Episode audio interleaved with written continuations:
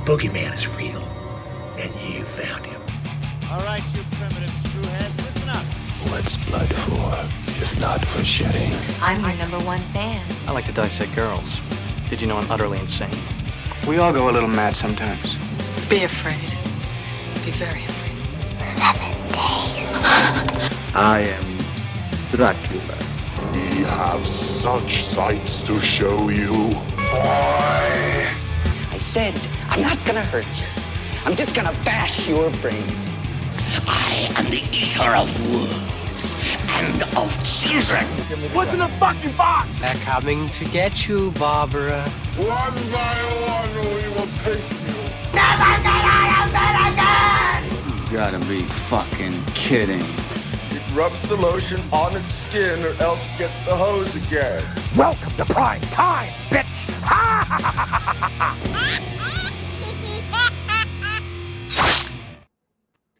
Welcome, welcome, horror fans. It is Wednesday, 7 p.m. Central Time. That means it's time for another episode of the Week in Horror Podcast. The only podcast that's willing to do whatever it takes to make you love us.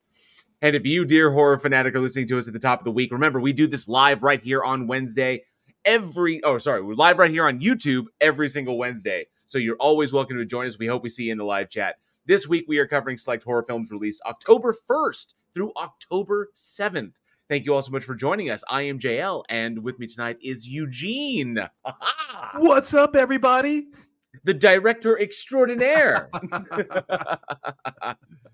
oh, so uh, was that the first time you've seen the new trailer? That is. What'd you think? Oh, it's awesome.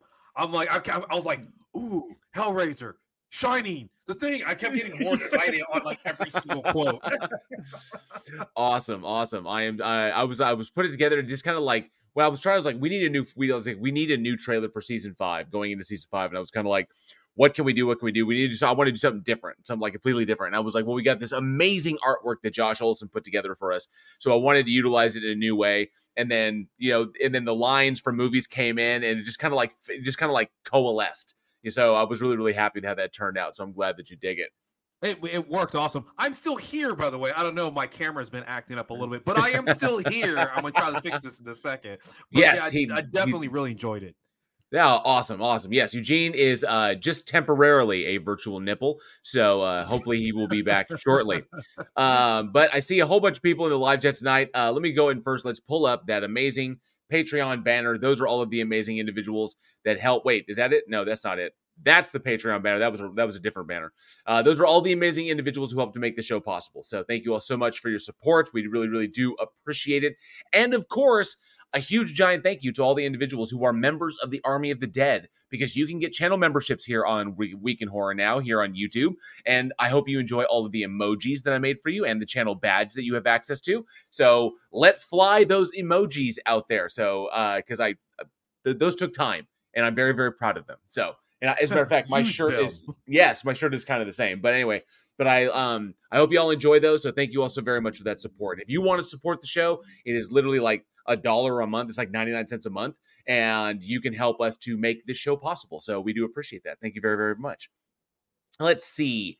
Who do we have in the live chat tonight? Well, first and foremost, I have to say this because I saw it while we were getting ready to go live.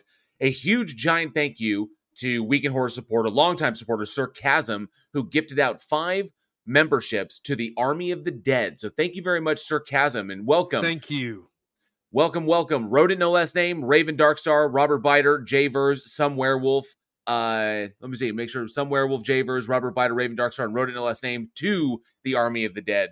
Uh, please enjoy those emojis. I hope you all dig them very, very much. So thank you very much for that support, Sarcasm. You rock. Thank you. Very, very generous. Who do we have in the live chat tonight before we get kicking off? Uh, let's see. First, we got Travis Brown, who was first up. Good to see you, sir. Who's a member of the Army of the Dead and a longtime Patreon supporter. Thank you very much, Travis. Good to see you. Casey Cooper as well is here. Thank you so much for being here, Casey Cooper, as well as wrote it no last name. Gabba Gabba to you. Please enjoy your new membership. And I see Dr. Nimrod as well. Good to see you, Dr. Nimrod. Thanks so much for hanging out tonight. Robert Biter's there, one of our big winners this way this past uh, couple of weeks ago. He won, and I hope you enjoy your prize when it arrives. So I think it did arrive. So let me know, Robert. Um, but it should be arriving here soon, hopefully. Teespring, you know, you never know. But uh, good to see you, Robert. Thanks for being here. Raven Darkstar as well. Uh, thank you so much for hanging out. Says I've been here since six since six o'clock and finally got my chat working. Awesome, fantastic. Well, good to see you, Raven. Thanks so much for being here. Who else do we have? Who else I see? Jay Vers, there he is. Says I actually thought there would be a break between season four and five, but no, I missed the first episode. You guys are machines. Thank you very much, bud. We do appreciate that. And yes, why would we ever take a break? There's so many horror films to talk about. Does so much horror take a break? Yeah, I don't horror- think so. Never does. And of course, we are we are big, we are big, you know, like horror film throbbing brain filmmakers over here. So we we constantly have shit that we have to talk about, that we that we want to talk about, that we want to like you just impress upon you. So there's always stuff to talk about. So no, we would never take a break. Absolutely. But thank you very much, Javers. We appreciate you being here. Always awesome. Robert Biter had us at three minutes, 20 seconds. I guess that was the pool for when we were going to go live. I got it in at five minutes. So there's always kind of a pool. Uh, let's see. Hey, Sarcasm, good to see you. Thanks for being here. Appreciate it. As well as make sure I didn't miss anybody. Ah, Charlie Welch, the only man on the internet never make a bet with. Good to see you, Charlie, or Welchy, as we like to call him. Uh, thank you so much for being here, bud. Joshua Lee as well says, Hey, everyone. Good to see you, Josh. Appreciate you being here. Dr. Nimrod says, JL, that beard is looking fantastic. Almost ready for Christmas. Getting there. Getting there. I'm, I'm, I, I think I've just gotten past the Saruman phase. Now I'm, I'm trying to creep it towards like Santa and maybe even Gandalf territory one day. I think that'd you be cool. go. You have to go epic. You might as well go wizard. Yeah, I'm trying to go, yeah, full wizard. I'm trying to just like just you know, full thou you shall not pass. That kind of thing. You know, it's what you, that's what that's where the real that's where the real power is. Uh Ivy Gentry's here. Good to see Ivy Gentry says I'm here, but going to lurk. My connection sucks. Well, we're glad you're lurking, Ivy. Thank you so much for hanging out. There's all those amazing emojis. I hope you all dig those. Thank you very, very much. Dr. Nimrod is a new member of the Army of the Dead. Thank you so much, Dr. Nimrod. You rock. We appreciate that support. Denova28's here, another one of our Patreon supporters, and of course, a member of the Army of the Dead. Good to see you, Denova. Appreciate you being here. As well as I see, I th- oh, a full Gandalf. Yep, that's right. Yep. Oh, Casey Cooper says, "Hell with full wizard. Go full dwarf and tuck it in your pants." it's the beards. In fact, dwarf women are so dwarf women and men are so alike in appearance. No, dwarf women are so alike in appearance they are often mistaken for dwarf men. it's the beards. All right. So we got amazing people in the chat tonight and amazing stuff to talk about. Uh, first and foremost, obviously, this being the first episode of the month of October, the spooky season has finally arrived. We love the spooky season here at Week in Horror. It's like the month that it's this is literally the month that we live for, and I think virtually everybody loves it. There's no disagreement. Everyone loves the month of October because it has fucking Halloween in it, and Halloween is the best holiday ever. Yeah, I don't think I'm wrong on that. No, yeah, you were totally correct. Absolutely. It- yeah, it, it's like Halloween, and then the year could just end after that. There you go. All we need is October, just a year long. Christmas, you know, like you know, fuck all the rest of them. You know, Halloween Town. That's where we need. That's where we need to be to be hanging out. So you know, once we- once we get through Halloween, oh, oh crap! It's only 362 days towards Halloween to Halloween. so that's the kind of life that that's the kind of world we need to live in. Um, so the one of the cool things is what's interesting about this Halloween, but this, actually not just this Halloween, but this upcoming October is there is a slew of fucking releases this month. A huge amount of releases coming out this month. And what I was curious about was was there anything in particular out of all the movies that are that are hitting this October because there's a bunch both on streaming and theaters. So and VOD. So coming straight to VOD that are on all the streaming services, Amazon, Netflix, Hulu, and of course going to theaters as well. Is there anything in particular that you happen to be looking for or looking forward to? So I'm looking forward to a couple of things. First of all, I'll talk about the ones I'm not looking forward to. Because there's some Oh, like, okay. Mm. so some of the ones I'm not looking forward to, and I think people know my feelings on exorcist movies or exorcism style movies. And for some reason, they feel like it's compelled to make another one, The Exorcist Believe, where there's two girls possessed. Ooh, we're doubling we're doubling the stakes. Yeah, double, you're doubling down. And I'm just like, listen, you're genre capped in 1972. you peaked. It's just a long slide down. And for some reason, we're still on. So I'm definitely, definitely not. And so I was watching the trailer, and as soon as Uh-huh. like the little notes came in, I was like, popcorn flip. Fucker through his shit. It's like nope, nope, nope, nope, nope, nope, nope. Nope. And okay, I'm still here, even though my camera says otherwise. Well, I have to say, yes. So Travis Brown would like to point out it's Exorcist, it's Exorcist Believer, the Exorcist Believer. And so I have to say I'm actually I'm actually curious. While I like the Exorcist films, one and three, three, I one is one is legendary, three is fucking fantastic because of the direct uh work of uh of Blatty and Friedkin. So two was just kind of like yeah, like yeah, people had problems with two, and of course the two the two films that followed after that, prequel and uh it was like Dominion prequel to The Exorcist, and then like Exorcist. Uh, I can't remember the the subtitle on that one, but I'm very curious because Blumhouse is involved, and I'm a Blumhouse fan. As much as Johnny hates that, and as much as Johnny hates their their like Blumhouse does some good films, but Plothole has a real like like Johnny has a real issue with some of what Blumhouse does. And while he wasn't a big fan of the Blumhouse tri- the Halloween trilogy, Blumhouse is doing setting up the Exorcist films to be a new trilogy. So like Ellen Burstyn is is signed on for three films. So this is go like this is going to be a David Gordon Green directed trilogy produced by Blumhouse in the same vein that they did the Halloween film. So they're they're they're kind of doing that again. And this is intriguing because Blumhouse is getting into like uh is getting into trilogy territory by basically do these three picture deals. They've done the same thing with Five Nights at Freddy's, which is coming out and Five Nights at Freddy's uh, has Matthew Lillard signed on for th- for a three picture deal. So this seems to be a new trend that Blumhouse is getting into is is producing these uh, these set trilogies and signing directors to uh, or signing you know, the the the uh, the crews and the directors to three picture deals to get. I mean, I think it's awesome. So I'm curious about Exorcist Believer, but one that I'm super super looking forward to that I really love, I'm really looking forward to is VHS 85 because I anyone- was gonna say that Right. my list of movies I was looking forward to was VHS 85. VHS 85 because well, I am a huge fucking sucker for anthology films. I love anthology films. Plus, VHS started the trend of having multiple directors in with with different writers, all like small crews, all working together to put together a really awesome story. Plus, this is 1985, so it's 80s horror. It's 80s horror and it's fucking anthology. I'm seriously looking forward to that. That's uh, I, that's a big one I'm excited about. Is there any others? uh, Is there one that any others you're looking forward to, or any others that you're absolutely dreading that you're not looking forward to? Uh, so I am looking forward to is a haunting in Venice. Ooh, That look like a the art direction in it looks really really cool. Set back in the past, and it's like, okay, was that pro- were they killed by the dead or were they came back? And I was like, that's an interesting premise. And way it's shot and basically just a cinematographer all really caught my attention. So I am looking forward to that. I'm kind of looking forward to Five Nights at Freddy's because it could be fun. If it's like if it's like Willy's Wonderland, uh, it could be really fun. I, I think Five, Five Nights at Freddy's is going to be pretty good. Um, and you know, you just you know like haunting in Venice because you know you're all like you know you know you're you're you're just above us. You know, like your your your taste. you have like the elevated taste. So if you're going to do horror, it's got to be like Kenneth Branagh horror. So it's like, oh yes, yeah, I'm so sophisticated. Oh So- yes, this is absolutely horror to the highest degree. so two that two that have my attention, but I'm not. I'm. I don't know if I'm 100 percent sold on them.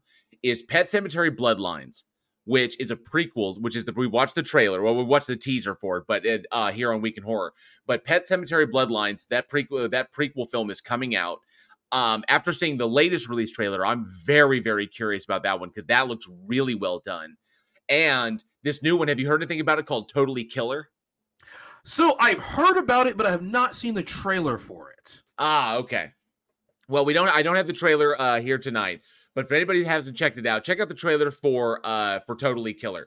Um, essentially, it's produced by Blumhouse by Blumhouse's television division, and it's directed by uh, Nahnatchka Khan, and it's very very much in the vein of uh, or in the vein of Happy of Happy Death Day, only instead of a time loop, it's time travel. So it's about a girl who goes back in time and winds up uh meeting her mother and then going on this like you know kind of like adventure because in the present day her mom uh, is like all traumatized and shit, played by Julie, played by the amazing Julie Bowen, and she's all traumatized everything because when she was a teenager, all of her friends were killed by the serial killer, and so years later, her daughter goes back in time and meets her mother when her mother was in high school back in the 80s and they uh they and because because she she has knowledge from the future they try to stop the serial killer from killing all of her friends so there's an it, it's an oddball kind of time travels you know slasher film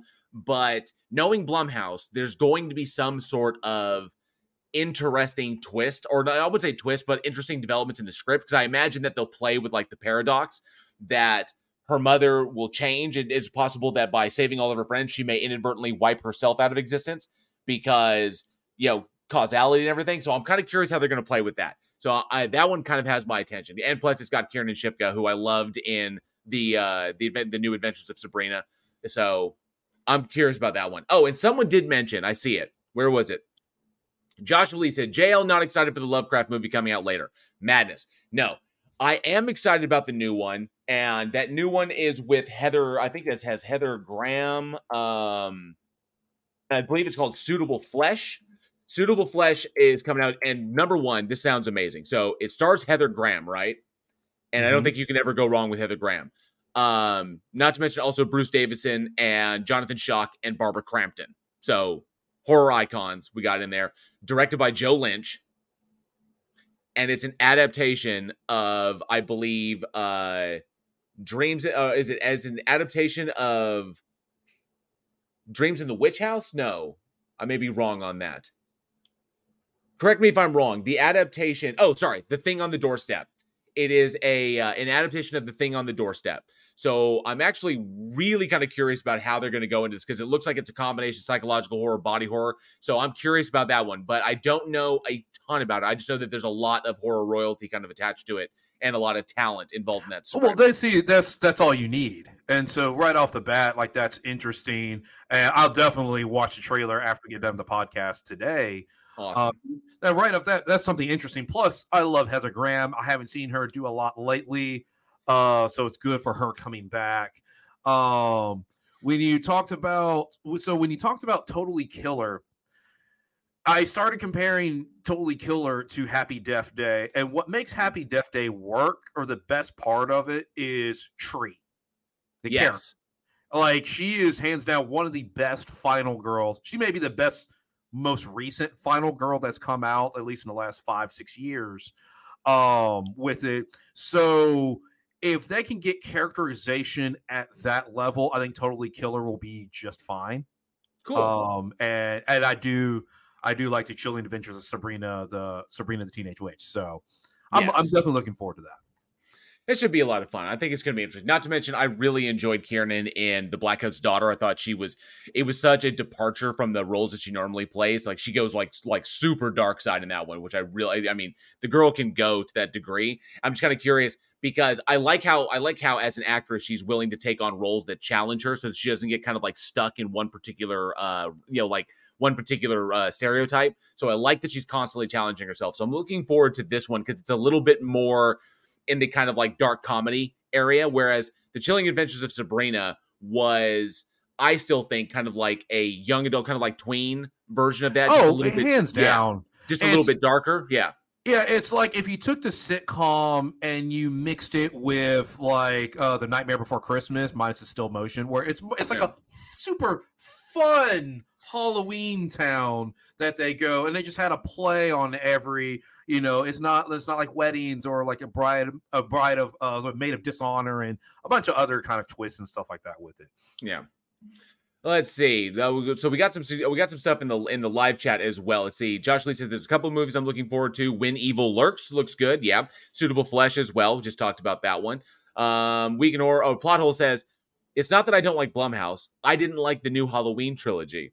You haven't had much positive to say about Blumhouse stuff. About you, some things, but not all things. I'm, I, you know. But this is the thing with Blumhouse, and we've talked about it before. What Blumhouse does is they invest they'll do 10 they'll instead of doing 100 million dollar film they'll do 10 10 million dollar films because they That's know all if four of them hit it'll cover the cost of everything so they will throw stuff out there Blumhouse, there Blumhouse has had a lot of misses, and Blumhouse honestly has probably had more misses than hits. But Mm. the when Blumhouse hits, Oh, they hit. Get Out, Whiplash, The Purge, so forth and so forth. When Blumhouse hits, it really hits. Absolutely. Travis Brown says, I may check out Five Nights because of Shaggy. Hell yeah. Matthew Lillard. Matthew Lillard makes everything great. Absolutely. Um, Dr. Nimrod says, uh, dog, dog forbid you should have a contrary opinion. LOL. That's true. Yeah, he can have a contrary opinion. Travis Brown says, uh, Nicholas Cage is a new film uh, coming out about going into people's dreams. I did hear about that one. Don't know a lot about it. I'll look into it. Um, I just pictured a really bad version of Inception. Yeah. Oh, let me see. Uh, Javier Hara, good to see you. Thanks so much for being here. Says, hey guys, start praying. The power of Gandalf compels you. The power of Gandalf compels you, or give some surreal drawings to convince Eugene. Yes, definitely some surreal storyboards will help. It absolutely will. Uh, let's see. Uh, Raven Darkstar says, I watched Werewolf by Night last night. And well, and well, it made no sense for me as a comic fan.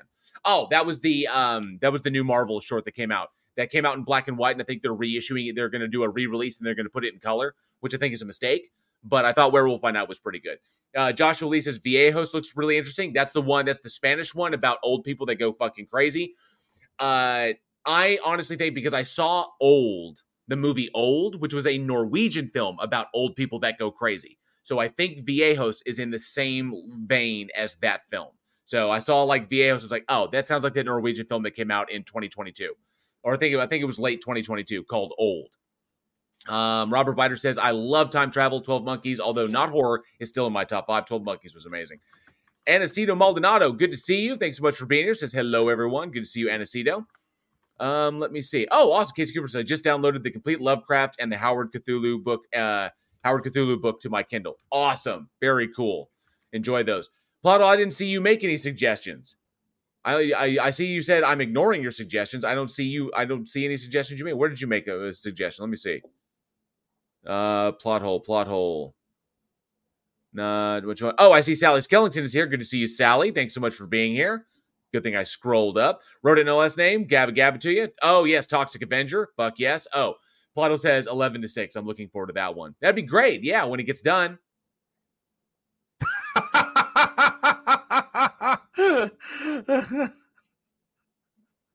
I feel, like I'm being, feel like I'm, feel like I'm being mean. Uh, anyway, but yeah, there's a bunch of stuff coming out. But I want to point out, and I think everybody in the live chat noticed. Nobody said Saw X. nope.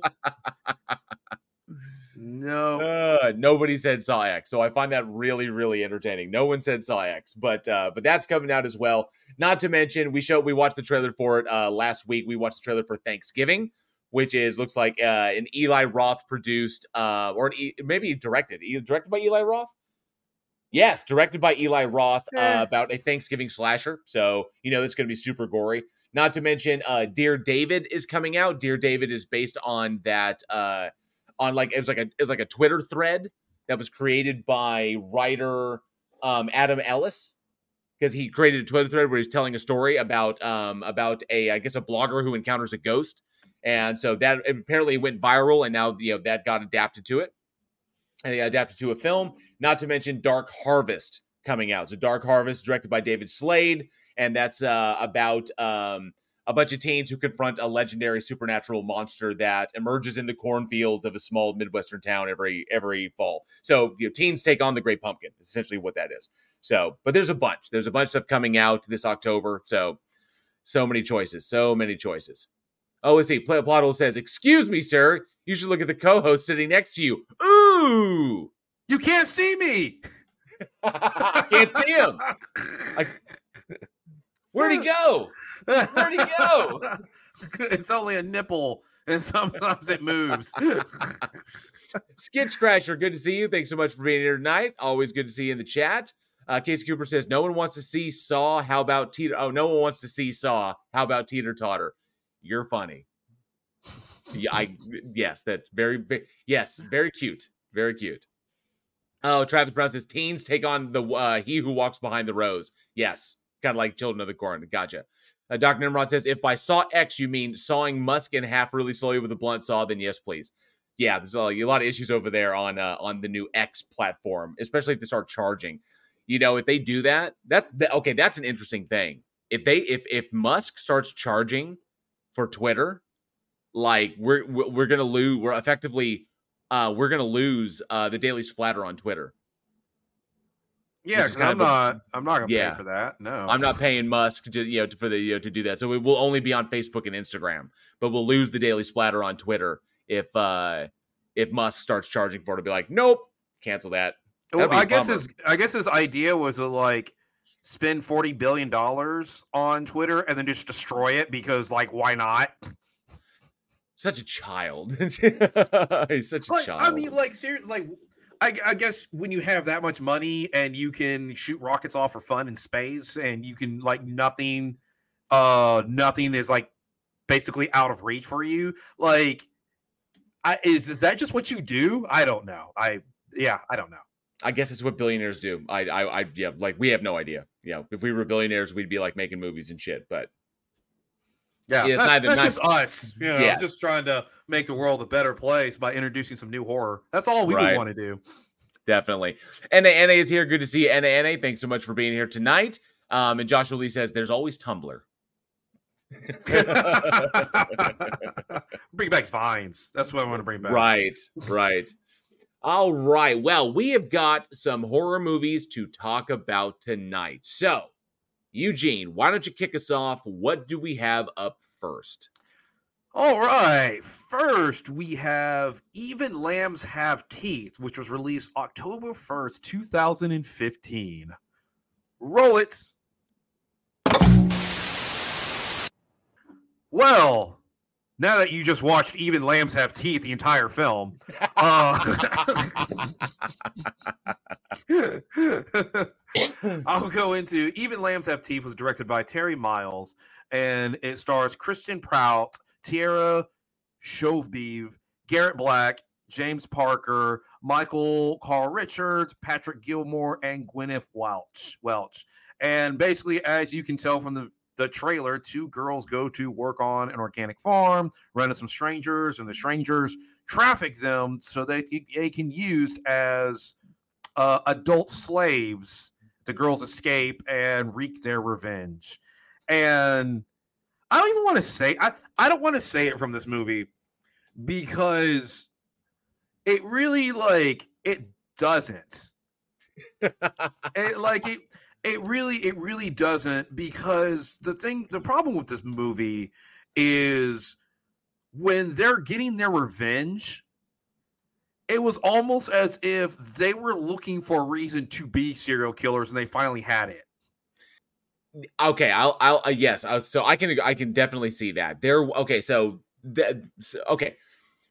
One it has to be said in this vein of horror which is often called uh, which is the the uh the subgenre of rape and revenge which has a long and tried you know history in the horror genre going back to things like last house on the left um i spit on your grave straw dogs there's a, there's a number of them. I mean so many have been done to you know there was uh, what I felt after watching this movie was that there was something fundamentally missing from like from from this particular like we're gonna do a we're gonna do an R and R film, but R and R films are have an essential I would think in my opinion an essential like cinematography or a cinematographic uh, aesthetic that is necessary for pushing the the essence of that level of extremity in the characters that you're that you're meeting. So, for example, when you're establishing your protagonist, the protagonist, you know, they're they're they're, they're arguably the heroes, and you have individuals that don't exhibit these kinds of hor- horrifying traits. So, in the in the plot, they're pushed to those extremes. There is a particular aesthetic that speaks subconsciously to the audience to reflect the turmoil and the tra- and the trauma and the transformation of the protagonist into the vengeful killer that they become. Movies like Straw Dogs, movies like uh, I Spit on Your Grave and Last House on the Left, these convey these uh, convey that transition extremely well because the whole subject it's about the protagonist and what happens and what happens to them and then their transition and their transformation. That's what we need to be able to lat to to hook, to hook into, so that we can follow them and we can feel justified in the actions that they're doing, because it's all about that kind of like vicarious, just you know, vicarious justification of violence. We're living through them, imagining what kind of like we can identify what we would do with them. What this film lacked was number one, that aesthetic. And two, because of what I kind of I found out it was hard for me to kind of articulate this, but I can only describe it as the film was too clean. That was the issue. Is like as the film progressed, it maintained this cleanliness that I thought was that was unreal. That was unrealistic It's- in any it's- way. it came across as like a CW film. Like Right. that was the, uh, that was the entire feel of it, and it was like they didn't have really any redeeming qualities that made you care for them, except for when the assault was happening. It's like, oh, the assault's happening. That's really terrible. We feel bad. And it's like as soon as they escape and they're going through the hardware store, and you have this like upbeat kind of like a girl punk like I've used the term punk very loosely, but a girl pop punk music that's Right. coming in, and they're like, "Oh, we're gonna get revenge," and they're getting all their supplies and everything like that. And I was just like, and it wasn't when they're going through the kills, it wasn't like a desperation for closure Exactly. for what happened to them. It Exactly. wasn't like a we need to rid the world of them because we don't want this to happen to anybody. I never got, even despite the fact that there came across two more girls later on, it, it was like a, well, this happened. We get to kill people and it's okay.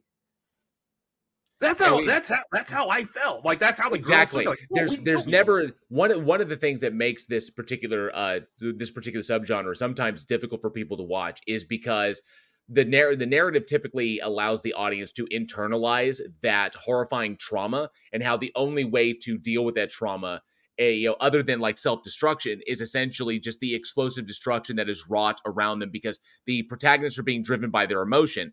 But as they're moving as, as is evidence in, in the films i named before not to mention many many others as the individuals move as the protagonist moves from revenge kill to revenge kill there is a moment of internalization where they are they themselves are internalizing the harm that they're doing and they have to find the character has to find a way to reconcile that there is the notion that what you're doing makes you as bad as them. Are you fully justified for what you're doing? And so the protagonist, who has a particular mindset from the from the beginning of the film, is now forced to look at the world in a different way, and that can cause dissonance. And that's what's very, very important because we too would feel that cognitive dissonance. And that's never portrayed here. These girls literally went from zero to 60 in record time and literally just flip the switch. It's like fantastic. It's, it's almost like the person who's walking around like, I just hope someone takes a swing because that's what I'm waiting for. That's exactly waiting for what I mean. They they actually is like, cool. We're killers anyway. Now we have an excuse, right?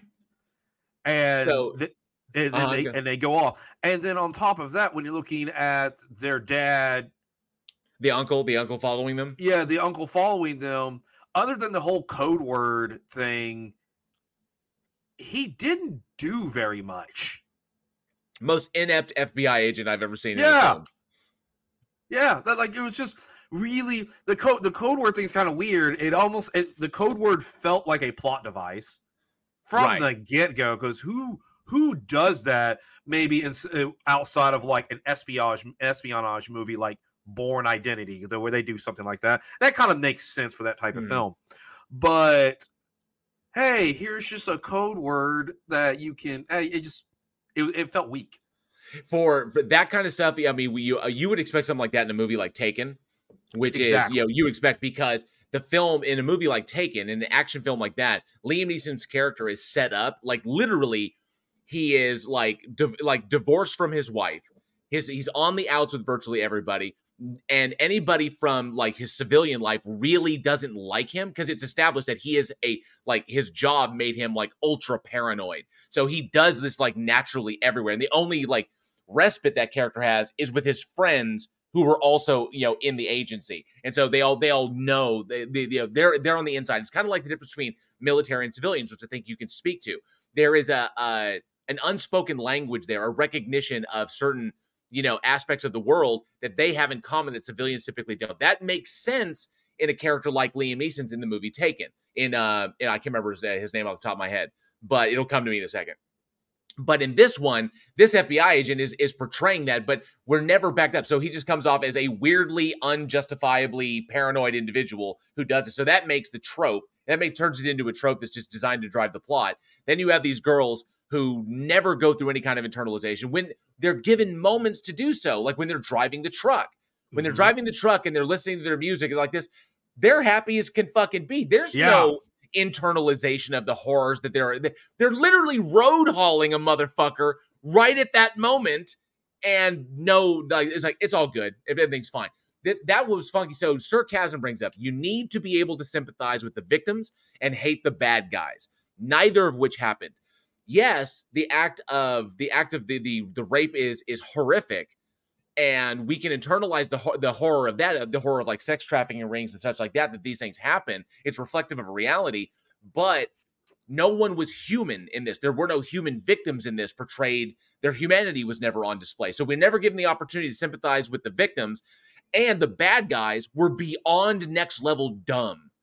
Yeah. It's like how stupid can you be? So we've got stupid bad guys that deserve that. I mean, obviously, you know, we we can say they deserve to die, but they're just stupid to live.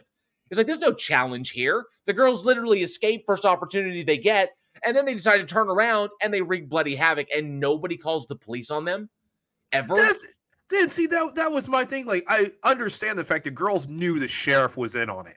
Like the girls Right. knew that. So why didn't you go to the town over, or why didn't you go to like state trooper, or why don't you why don't you go even to another state and report that what happened and and start some kind of investigation? There are so many avenues that they could have gone that they just they just didn't. And you're, you're and the thing is like you're right. The movie as a whole is dumb. The whole thing with the tennis balls and the nails, unless you are a professional hmm. pitcher that can throw a ball 80 to 90 miles an hour, right? You cannot throw a tennis ball hard enough where it's going to severely, severely, severely fuck somebody up. Will the nails go into the body and make somebody bleed? Absolutely. That's that's totally fine. And it's probably going to sting for a little bit, and then you're just going to keep going. Mm-hmm. Like that. That's just that's just the way it is. right. So it, it, just, it the movie's dumb as a whole. And overall, overall, I think that it was just like uh, I think that there it was the thing that that that kind of dragged the movie down. The biggest thing that hurt it, I in my it was just by looking at it because when you look at when you look at when these these the subgenre was first kind of established, those early films that came out, yeah, with from directors like Wes Craven, who was willing to push boundaries to that extreme. You have a particular mentality around the around women themselves and also around men and the kind of like the relation the, the almost kind of like these kind of like uh, these i the ideas of these relationships of like women in this particular place and men in this particular place at the time of the 70s the 60s and the 70s there was this growing understanding that there should be that there's a level of equality between them that the idea that the guy is ostensibly a, like above the woman the woman is subservient to the to the man and the woman should give to the man like should should acquiesce to the man's desires and wants any particular time and the, and the whole the whole like 50s concept of like you know giving bad signs you know like and that whole victim blaming mentality. Directors who were willing to take on the rape and revenge subgenre were challenging that idea in that there is an autonomy an equal autonomy between men and women and men simply cannot take what they want and women have the right to defend themselves to an extreme level just like men do. So it even the playing field. In the 70s that was a very very challenging position because that put that was literally asking the question to women what would you do and how far would you go? Now that was in the 70s that that prevailed through the 80s and i would say into the 90s as well. That really didn't change. But there's a difference. What existed what didn't exist in the 70s 80s and early 90s to the degree that it exists now and i would say obviously we'd agree it's the internet. Mm-hmm. and the gener- generationally we have changed. We have like the world has changed as, the, as this new generation has come up. There is a new there was a disassociation in this film that in the writing of this film in the writing of these characters that i think reflects the generation that came a generation that came up solely with the internet, where there is when people are on the internet, there's a natural dissociation with the people that you interact with. Because they're not people, they're voices and their faces on a screen, which has resulted in the vast majority and because the vast majority of our interactions are online with people and not in person, we do jobs online, we shop online, you know, we we we meet our friends online. You know, things like Discord. Oh and, no, know, no, no, no, so- no, no. The internet doesn't get the blame. No, no, no. I'm not blaming the internet. No, I'm not blaming Oh, the no, internet. and I'm- oh, No. I know you're talking about with the the the writers. This this movie is just pure lazy writing. Well, I, I'm- that's why I'm looking for for why that reason is, and it's it's literally the the whole like the whole sub like subgenre of rape and revenge itself has changed because fundamentally the generation that has come up and that has a has a fundamentally different outlook on the interpersonal relationships in between men and women and extreme action and how people act on each other. So, for example, the characters that are written here, the way the way I view it, are written by a person who understands that that natural dissociation from people who spend more time online than with than in, Oh, in front of no, other no, people. because I lazy writing is lazy writing. I, I whatever I don't care where they come from or the new generation. Every year, fantastic movies come out that are well written. Fantastic horror movies come out every single year. So unless there's a year that comes out where every single movie is just bad, then maybe it's some external factor. The factor is is that the director and the writer and the producers didn't care. They didn't care. They didn't care. I, I know you're going about in terms of the genre. No, it's not in terms of they didn't care about the characters. They didn't care about the putting in a level of effort to making this movie the way it should be. Well, yeah, I mean, I mean, there's definitely a number of ways it could have been better. Now, I the film in the live chat here, I see that the film is getting a lot of praise for its cinematography, that it was well shot, it was well lit. My problem with cinematography, and just with the photography in itself, was because I felt that it was too clean.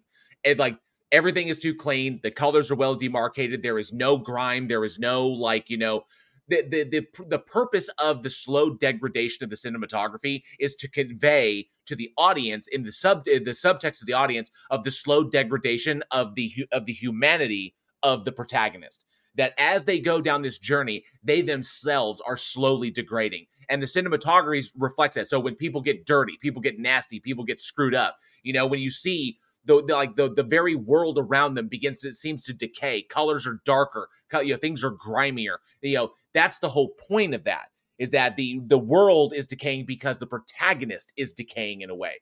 And i thought and the because that was missing that's why i'm thinking that the the minds behind this maybe are, are aware of it but they were not i don't think that's why i don't think it's lazy writing. I think it's writing what you know. And that's why I- i'm saying that this approach doesn't like like trying to do this kind of movie doesn't fit narratively what used to be done back in the 70s 80s and early 90s that that that generationally mentalities have changed to such a degree that the the old notions of rape and revenge and what made those films compelling simply doesn't come across to this new generation. No, uh, they're not getting a pass on this one because all all they I'm not trying to to save is, the film. I'm not trying to save no, the film. I'm that- just saying I think I understand where they're coming from. No, that's I see. That's the thing is I don't understand where they're coming from because if they wanted to do their homework, then they could have. And the thing is, is like they didn't. And if you look at sarcasm's comment, he talks about well lit and the characters were in frame, the cinematography only saving grace, and it was just average. Yeah, yeah, it was, just- it was, it was pretty Like, basic. it was nothing it was nothing to go home about but when you what whenever i'm doing homework for a movie and i'm approaching like uh the movie trick that recently won a film festival i i went back and i looked at i was like i want to i want to mimic the style of um italian cinema in the 1970s the abstract cinema so i went back and i did things like i watched Asperia again fulci Dario Argento Fuck yeah. I went and I did my homework.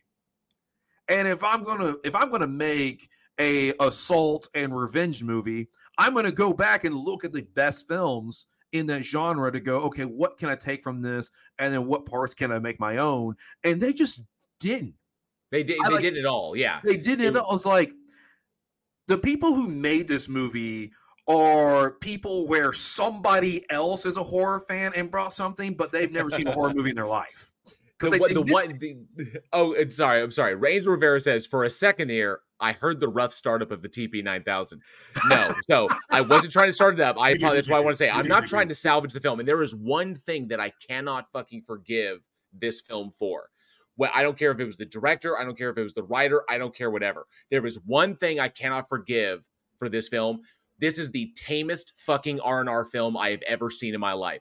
Yes. R&R films are not supposed to they oh, okay i'm sorry by definition this is what i'm stating as a, as as a person who has done a horror podcast for these years with my knowledge of horror and my understanding of horror r&r films cannot definitionally be tame they cannot they are supposed to be raw they're supposed to be cruel they're supposed to be violent and they are supposed to challenge the notions of uh, challenge literally the the philosophical notion of what morality is about about challenging justifications for extreme levels of violence due to extreme level of violence being done back at you. We you know that whole that that is supposed to make the audience talk. All this does when it, when I walked away from this film, even though at the end it had that little kind of like twist, like ooh, they only got some members the because they revealed that the one dude is like oh he's is still involved. You know, the, they didn't actually stop anything. Even with something dumb like that, wasn't a saving grace because I walked away from the film literally saying this is what's wrong like like this right here is is if this if horror reflects reality this right here is what's wrong with like the vast majority of of the like the you know the current generation i came away more cynical because if this is what these this director and this writer think or if this is what this writer thinks this new generation is like that's not good because you've got you know dumb teenagers who make really dumb decisions, getting in cars and driving off with strangers, going into their homes. Who fucking does that? We know not to do that. That's caution. That's basic cautionary tale shit. Yet they do it anyway because one of them's super horny and the other one's like, I don't want to disappoint my friend. Because that whole stupid sequence in the woods at the beginning of the film was supposed to establish their characters. So dumb. Could have been done so much better and so much more effectively and a bit more nuanced so we could have a little bit of a bonding between these two girls. And then they go into this, and then they're in this situation and they just switch to fucking mass murderers in a heartbeat. And then at the end of the film, when once it's all said and done, they just flip back like everything's all good. No trauma, all set, even keel. We'll go about our lives. We're all happy. They, if if that's what they think people are like, I'm I'm scared of where they got their inspiration because No, that's no, the- disturbing. So you're still going from the stand, standpoint that they want to be good filmmakers. That's not the case. that's that's just that's like saying the butcher represents every horror film in the 2000s. Like no, no, no, no. These particular people who made this film, I don't know what their deal is. I don't know what their problem is. Whether uh maybe they wanted to make something because they just had money or just whatever. And a lot of times when you have these films like this, you have one guy who happens to have money who's like, I want to be a filmmaker. And Yeah. then they just hire a crew, and this is kind of what you get this product because the person who made this movie is not a fan of horror. Hands down, they missed the mark so uh, bad. I wouldn't say that they're not a fan of horror. I would say they have a they they lack a fundamental understanding of the genre. That's the problem. It's- not only the genre but the subgenres we you know, contained therein. That they it's a fundamental misunderstanding or a lack of understanding of the nuances there and why these things are so important. It's why Oh, we harp on them so much. That is clearly, clearly they lack a fundamental understanding. But even if you take somebody who is not as invested in horror as we are, somebody who's let's just say they just like to watch horror movies for the sake of watching horror movies, and they're not he watch he he's watching the wrong horror movies. Don't tell you that. and so and that's that's why I that's why I think that the, they're not horror fans. Not even not even aficionados like us, but they're not even horror fans. That they're they're somebody who likes fun Hallmark movies, and they're like, oh, let's make a horror, let's make a movie. We have some money. Ah, horror's cheap. Let's just make horror, and they just Right. they just win that. They don't understand the genre at any level. Yeah, I wa- I came away bummed. I came away more cynical, and I was just kind of like, if if this is the understanding, then I'm then it's kind of depressing. And if this is what they think the new generation is like, if they're trying to like reflect this as a combination cautionary tale and just like how you know dissociated we are, maybe uh, maybe they didn't attempt to do it. Maybe it was just accidental. Maybe the writer who wrote it and like who was it? Who was the mind behind this thing?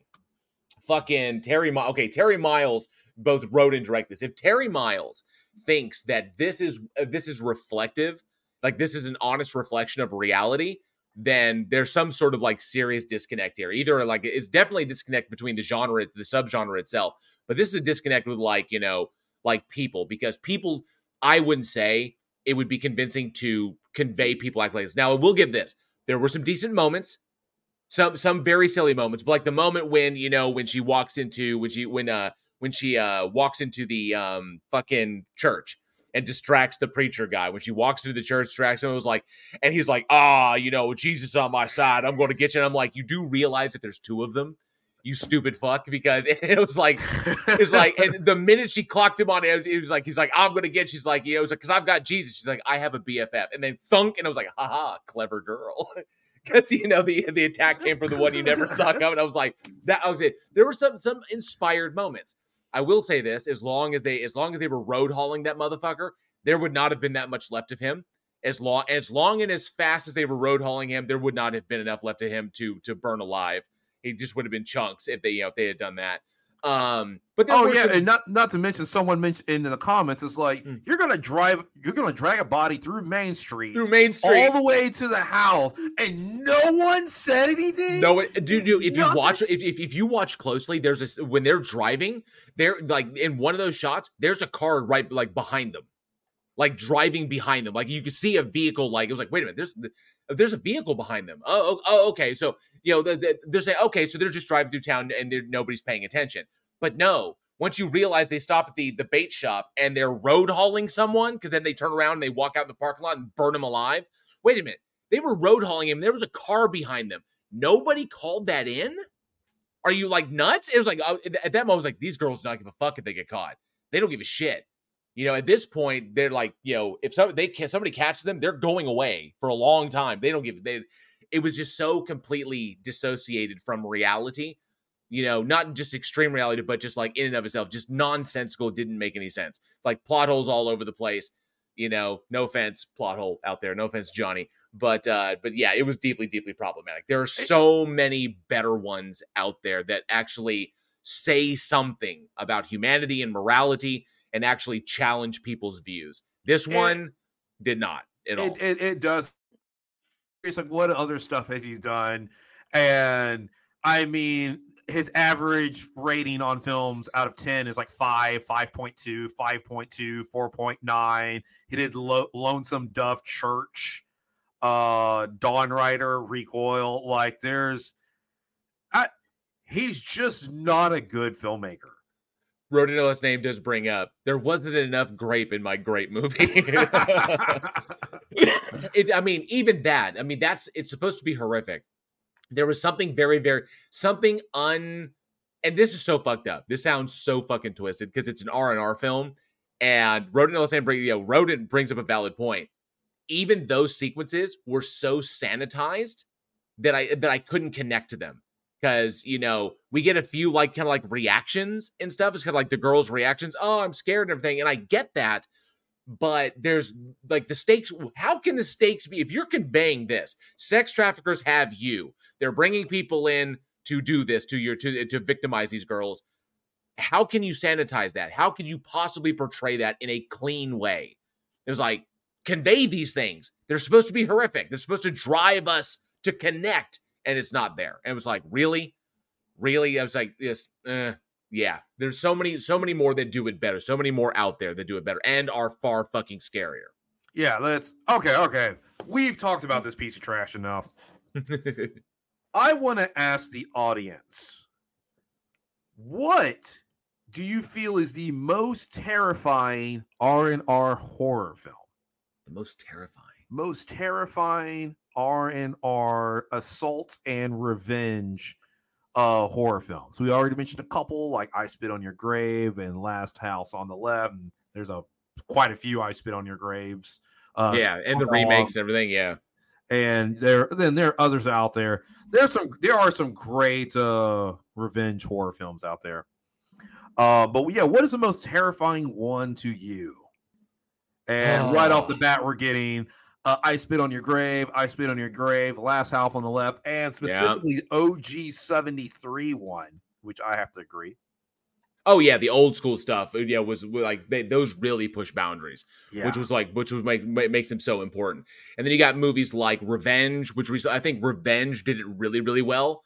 Um, even though that wasn't really like it like like an R and R, that was really just more of a revenge film. But it's about these guys who like attack this girl, and she winds up like they they think they killed her, but they didn't, and then she comes back, and that that was actually because the action sequences and the violence that were pretty extreme. So I really enjoyed that one. Um, Avenged was a good one. Straw Dogs I thought was quite good.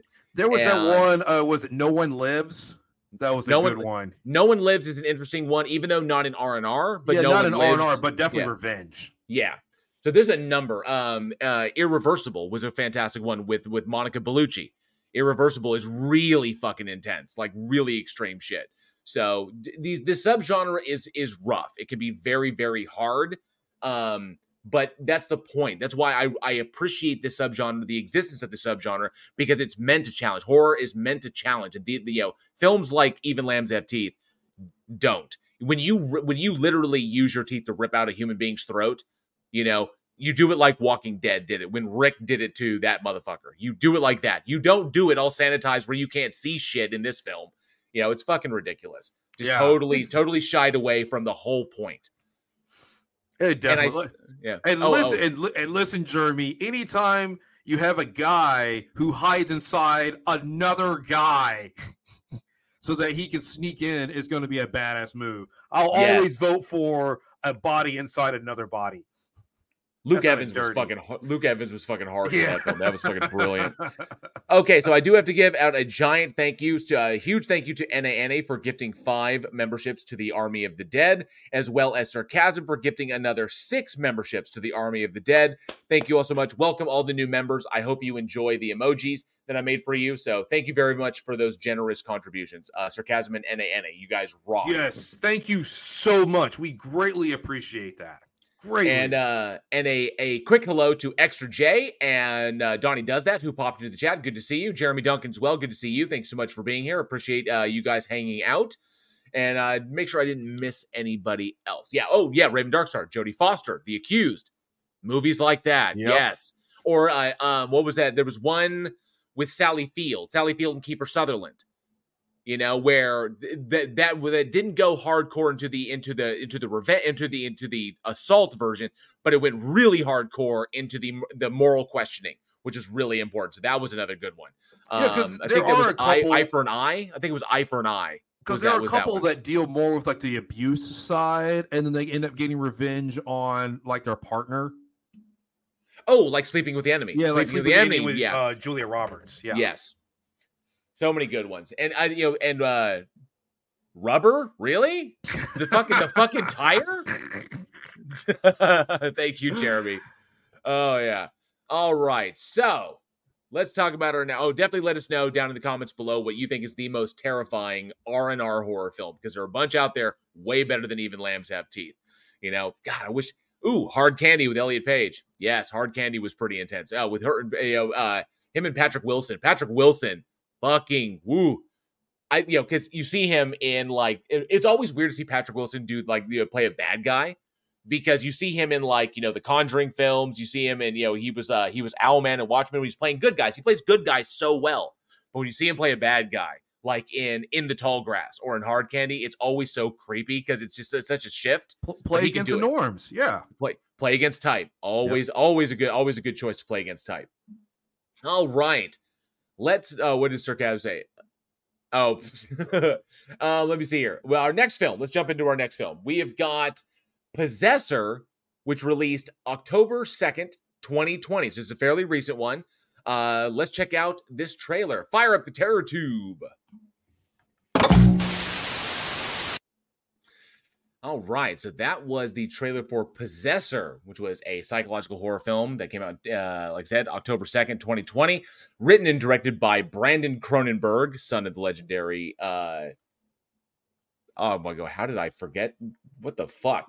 Son of I, I've lost my mind. David Cronenberg. How, how did I fucking drop that ball? I was gonna. I was just gonna wait. You suck. You could have just said something. Son of the legendary uh, miss out David, on that moment. uh, son of the legendary David Cronenberg, and starring Andrea Riseborough, who people may remember from Mandy, Christopher Abbott, Rossif Sutherland, Tuppence Middleton, the effervescent Sean Bean, or Sean Bon, or Sean Bean, however you want to pronounce it, and of course uh, the lovely Jennifer Jason Lee. The film follows an assassin, um, kind of like in an alternate future, where uh, Tasya Vos, who plays an assassin, who takes control of other people's bodies in order to perform hits on their on the I guess the company's targets. And so she's able to body jump into people in order to create more I would say like, you know, acceptable narratives in committing these assassinations. And unfortunately in her latest one, the person she jumps into is at a point able to fight back and retake control. So she winds up stuck in their body and then begins a battle for of wills between uh the between the individual between the the victim and the jumper between the assassin and the uh, and the victim as they vie for control of the body and she tries to get out and survive the scenario. So something something that's really really interesting. Um jeremy duncan brings up this looks more like a drama than anything. So and uh sarcasm brings up gnarly special effects this one. I'm gonna go rogue and say that i really liked it. Slow burn worth it yes. The horror in possessor is not so much what's happening directly, like like what's happening in the physical world, her interactions with the world, or the murder, or the vi- the, the extreme violence of the uh the kills that she's committing, like when she uh, when she you know does what she does to uh to uh Sean uh, Sean Bean's character, or the first kill when she stabs the dude to death. Um, what the the real horror in this, the psychological horror in this in the aspect here is the examination of human identity.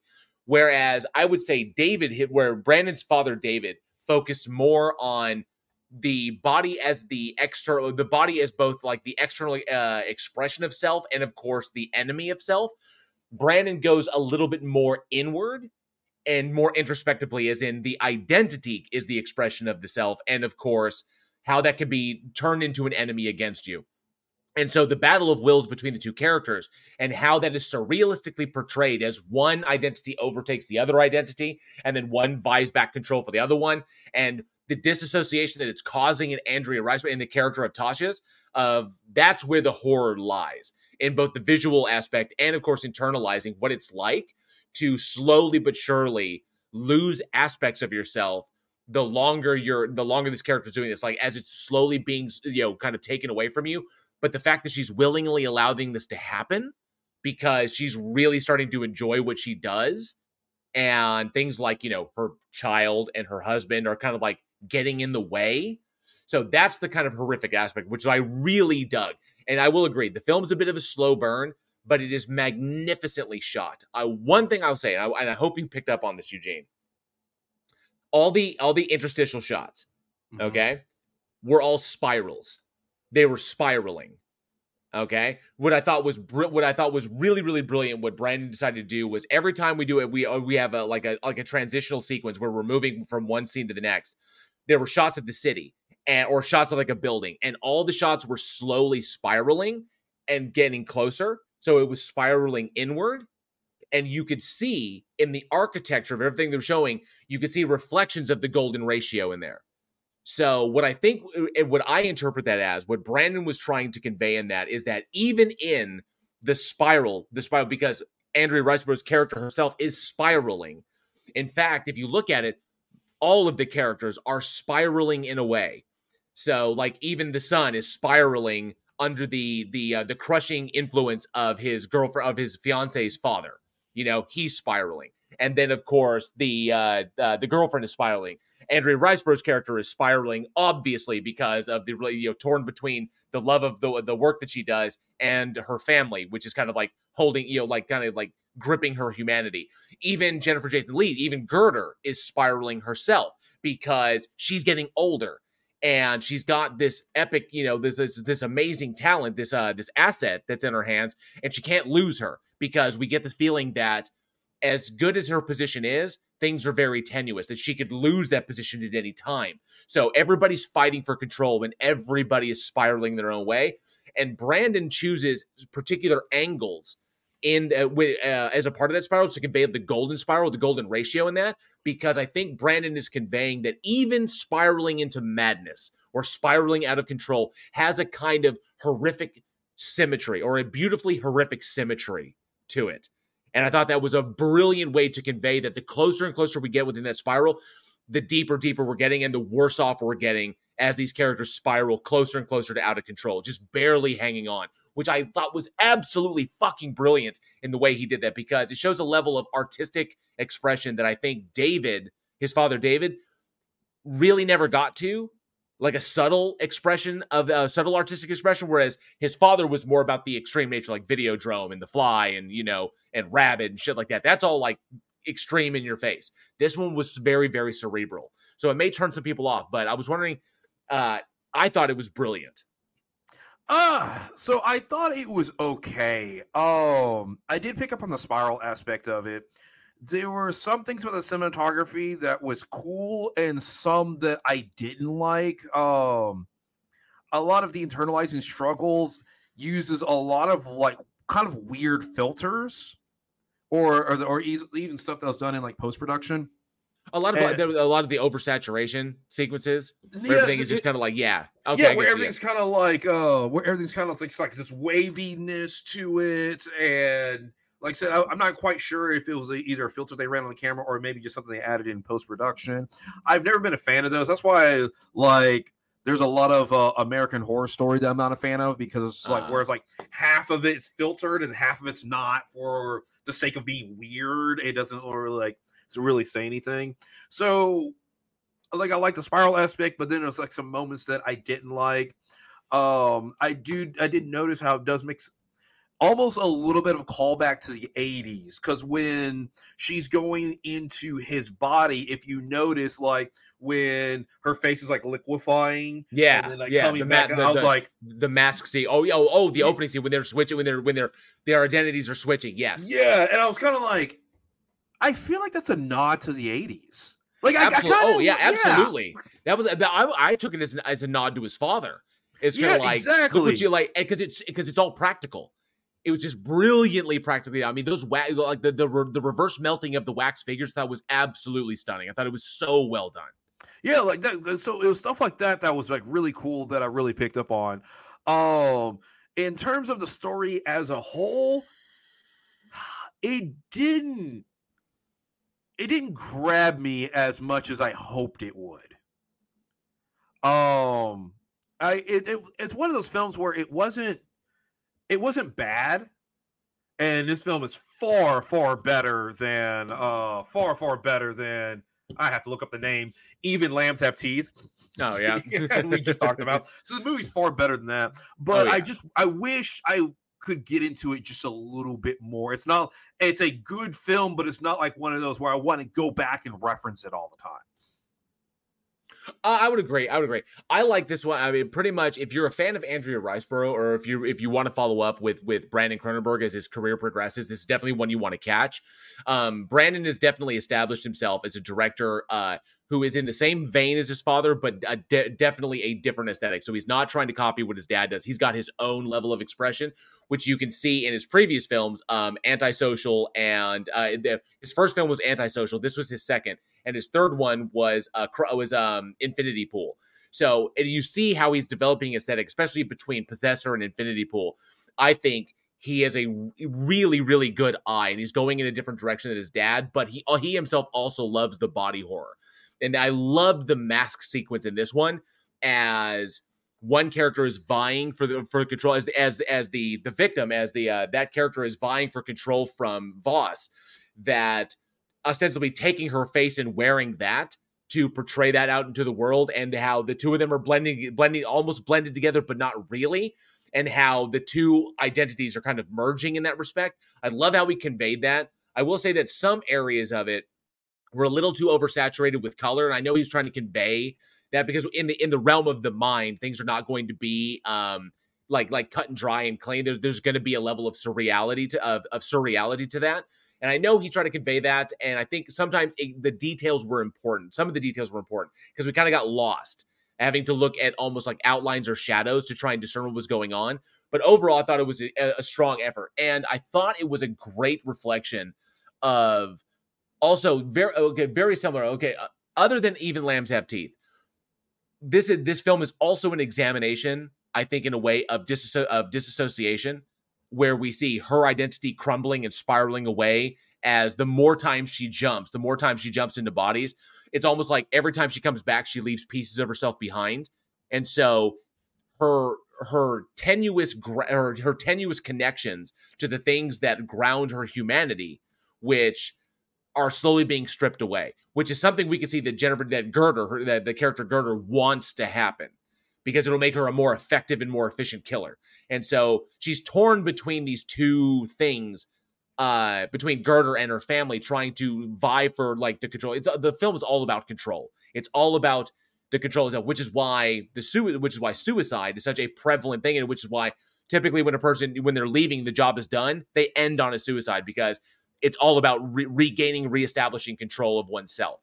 And Girder's vying for control of Vos. Vos is vying for control of herself and for control of the person that she jumped into. The individual, typically, suicide is, is as an expression of regaining control, the last ditch effort for someone to control themselves, to take control of their life by ending it. And that's conveyed there as well. So it's all about it's all about control and all about how as tight as I think the allegory there or the metaphor there is oftentimes we we struggle so hard to control things and to hold on to them, we end up losing them, which is what's being conveyed in this story here. Which is kind of like I would say is kind of like the allegory of the film. Is that sometimes you hold on to things so tightly that you wind up losing them, try, you know, trying to do that. And so I thought it was a, a gorgeously done film that had a couple of missteps here and there, but nothing that I would yeah. say detracts from it.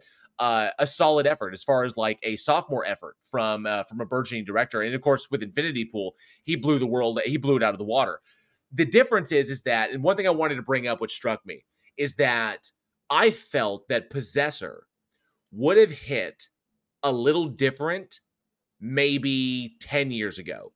So not in 20 yeah. not in 2020, 2020 but 2010 this film would have hit differently in 2010 i think or maybe even 12 maybe even like 20 uh, like 2005 because now we're in a post black mirror world so in a world, so in this post Black Mirror world where we are seeing the kind of cautionary tales of the of the of as we get essentially with Black Mirror, uh, Black with Black Mirror, we're examining how close we get to the singularity. The idea that technology and humanity is coming together in such a way that it's blurring the lines between the two and blurring the lines of what it means to be human.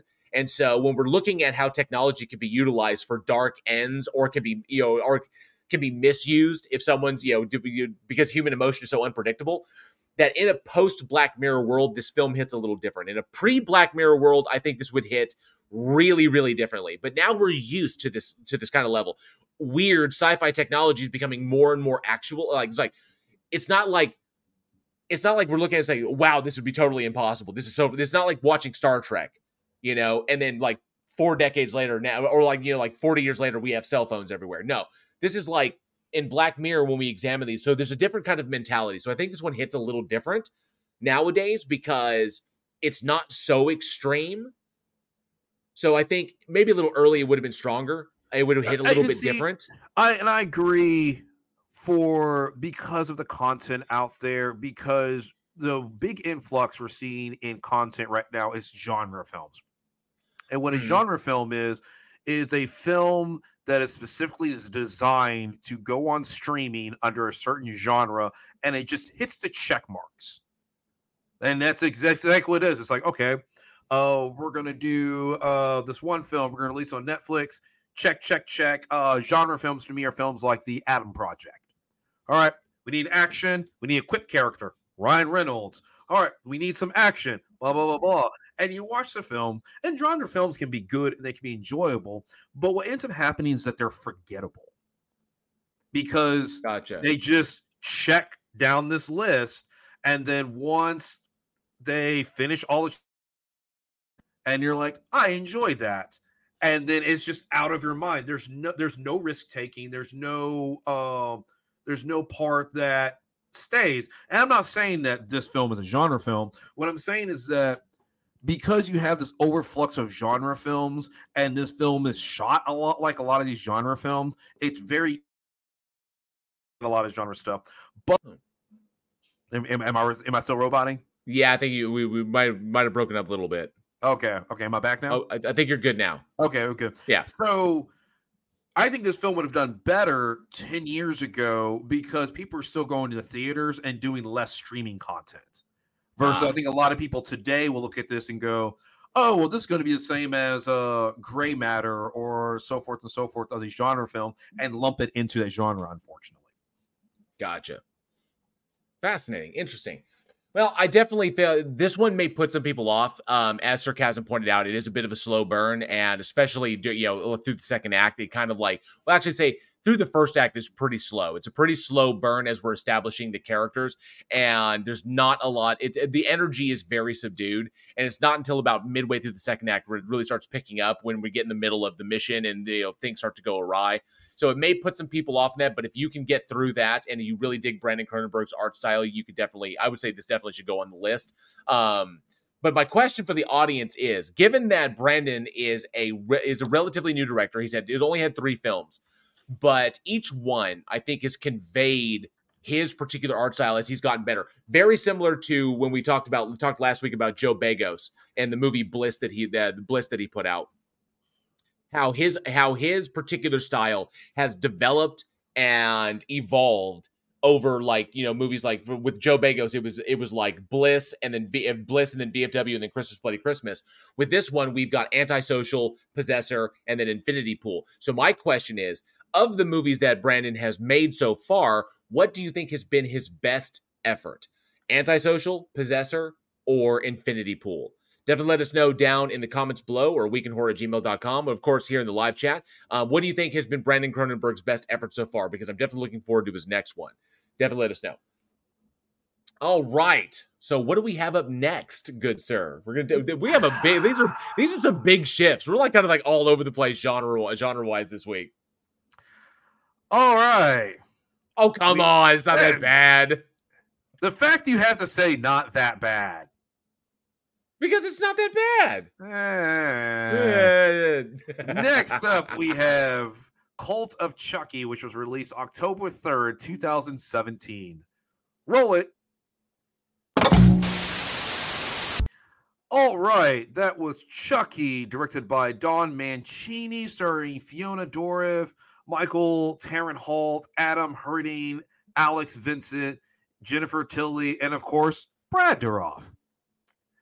And basically the plot is is that you have you have Fiona Dourif, who's now in a insane asylum. And basically, Chucky comes back to settle the score with a little bit of help from uh, his wife. And then also, we get Andy, who also comes and plays a part in it too. And I'll say shit gets real in this one. I'll say it because we do have oh, some yeah. gnarly kills, and it definitely gnarly kills.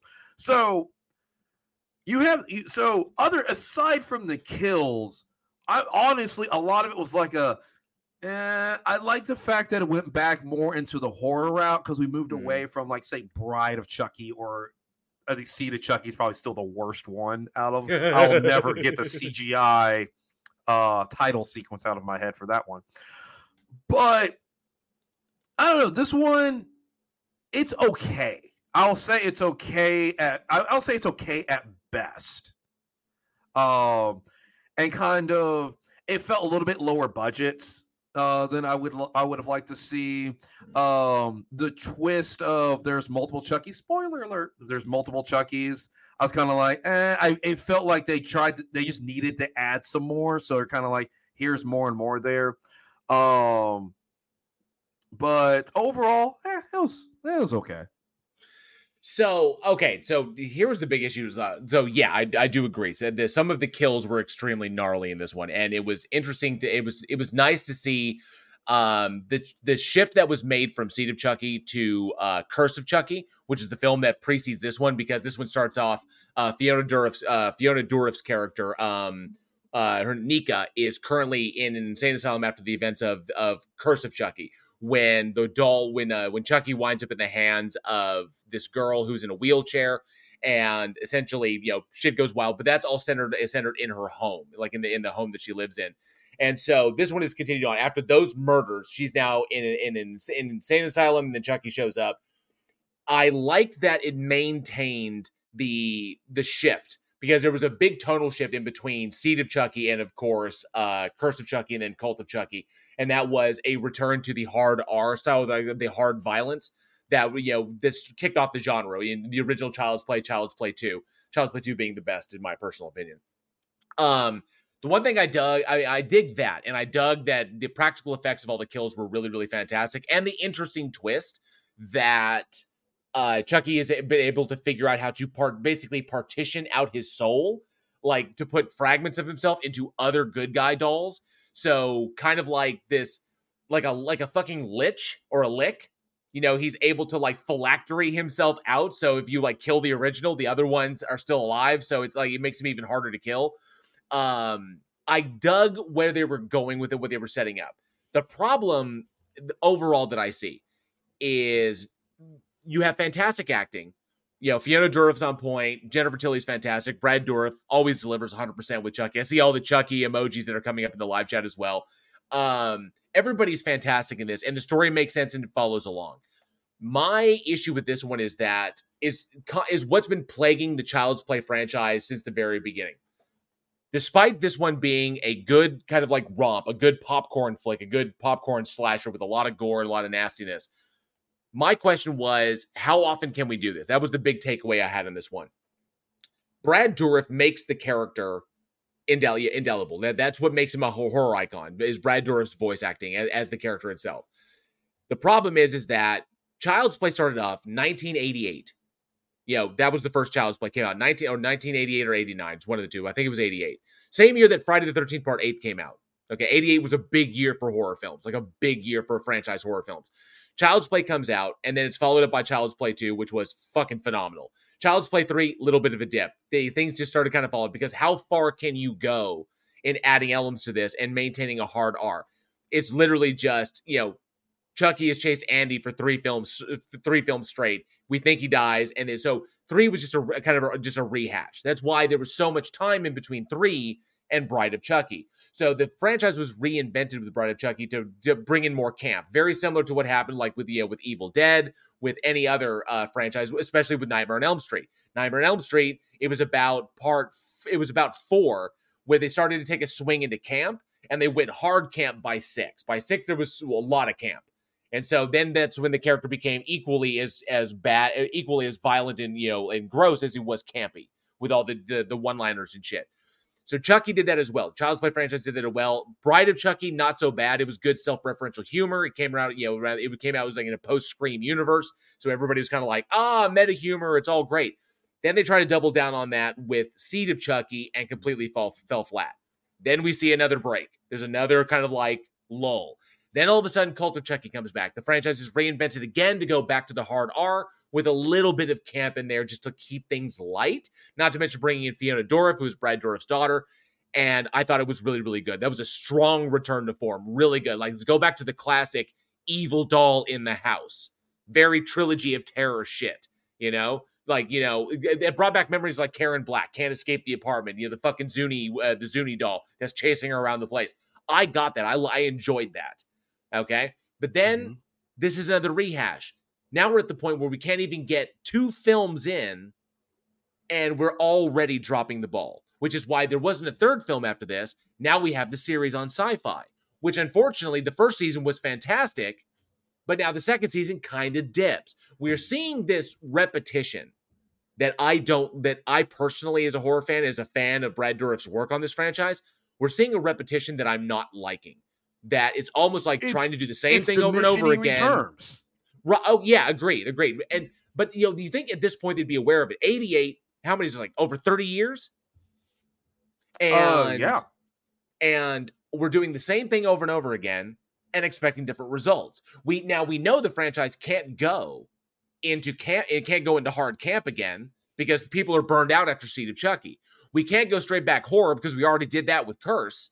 So my question is, can this friend my what all this movie did when I was watching was make me realize despite how good the the puppetry was, the animatronics were fantastic. How Brad Dourif was on always on point. Everything works, but the problem is it's the energy of that franchise. It's almost like the, the tank is running empty way faster than it should be. Can this thing even last? And because when Child's Play first came out, it was it plays on fear, and it was something that we haven't really seen before. The problem with Chucky, and this is the fundamental problem with Chucky, is, and this is why he's never been super scary to me. If I see him coming, I can punt him. I just I can, and so which means he has to go and he has to sneak up on people, and he finds other creative ways, and that's how he's able to kill people. Um, but because because of that, it's not like Jason that can just overtake you, or Michael Myers that can overtake you, or some kind of supernatural being that can drag you somewhere or control. Yeah, something something that's yeah. just Jason. You can always put Jason in a house, and then he can just ravage through like college kids and he can just keep having creative ways of, of killing people. Whereas with Chucky, you don't have that option. You start getting some creative kills like the uh shattering of the glass overhead that decapitates her and stuff like that. Now it's right. cool. But the best kill in the movie is a stiletto kill by Fiona Dourif. Not even Chucky. Chucky doesn't even have the best kill in this movie. So that takes away a little bit of it. And because we've already gone hard R, then we've gone camp, camp slash parody itself. Then it went back to hard. There's nowhere else for the genre to go except for in space. That's the last thing we're missing is space. They try to reboot the one of Aubrey Plaza, which was oh, we've already talked about on this podcast, was terrible. Right. It was just just hands down just terrible. And I'm just at a point burned out. Like I've seen everything that Chucky can do. Like it really can't go any further than this. I mean, I agree with that. It's like I don't know where where else it can go. Um, oh, sarcasm says, write up a treatment. I have seen your work and I know you can make a better reboot. Um, I I think I could definitely do a better reboot than the one that we got. Uh, despite the efforts of Mark Hamill, who who could, you know, the amazing Mark Hamill, who could not save that movie. That fucking reboot was terrible. That was what you know megan is what that film should have been. You know that megan works better than than trying to do child's play with that. I thought you know the child's play reboot was awful. Um i think i honestly i honestly agree. I i don't think the franchise has anywhere to go. I think we've seen all that can really happen. Once we once we broke once they broke the ground once uh mancini once don mancini broke the ground of the whole partitioning of souls out i think in my eyes, I think the the, the franchise kind of jumped the shark on that one. Now it's kind of like it always seemed like it was on the verge of getting out of control, which is what the problem with what Child's Play 3 was, that it was getting out of control there. And then you have uh uh Seed of Chucky was on the verge of, of getting out of control, which is why the, you know, the there was the kind of lull there. And then of course with this one, with Child with uh with Kurt with uh Cult of Chucky, it's uh, it seems the, the the franchise is always on the verge of like literally I would say on the verge of about to go to space. That's it when because when it was when it goes to space, that's that's when it, that's when it's over. So that's when it ostensibly it's kind of died. And it's we've always been like we want to take it to that point where we're like ah, and then no, we pull back, and then it was like no, no, we don't want to go to space just yet.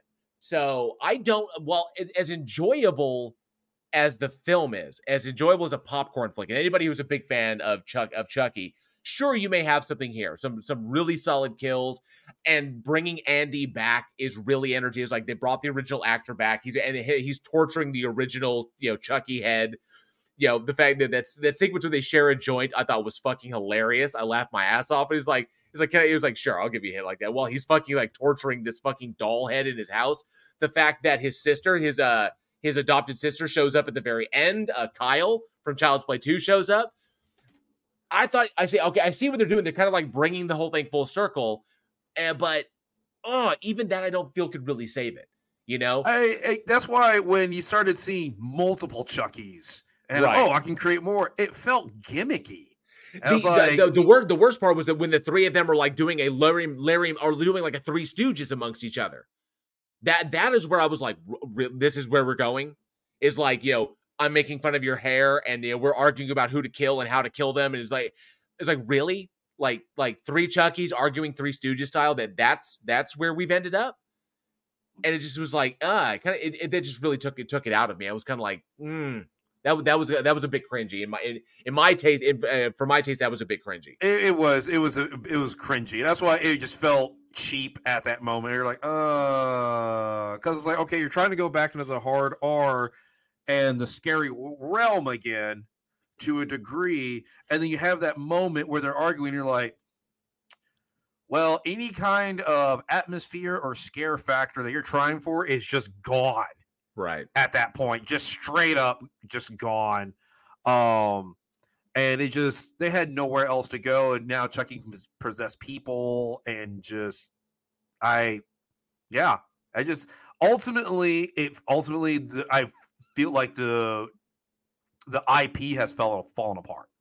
I would agree i would agree. Yeah. despite the fact that brad dourif's brad dourif's uh, incredible work as the character bringing him to life and that one thing that's always been important to Mancini and is I think is important to the audience as well, understanding that if the doll doesn't look good, if the doll doesn't function right, then it immediately takes people out of the movie. And so uh, all the careful attention over the past 30 30 plus years that have been paid to making sure the doll fucking works and looks solid as far as like a horror film goes. That's always been a, a, like an amazing mainstay is that the the the animatronics, the puppetry of the Child's Play films has always been on point. It always looks good. It never, I never get, I've never once watched a Child's Play film and been like, okay, wait, sorry. Aside from Seed of Chucky, because because the Tina doll that looked goofy as shit, but the, every time I've seen I've seen the uh, with the with the Chucky doll with with the uh, Charles Lee Ray doll with that with that one is always looked fantastic. Even when he was all beat up and know was like all sewn together and shit and all goofy, that was always good.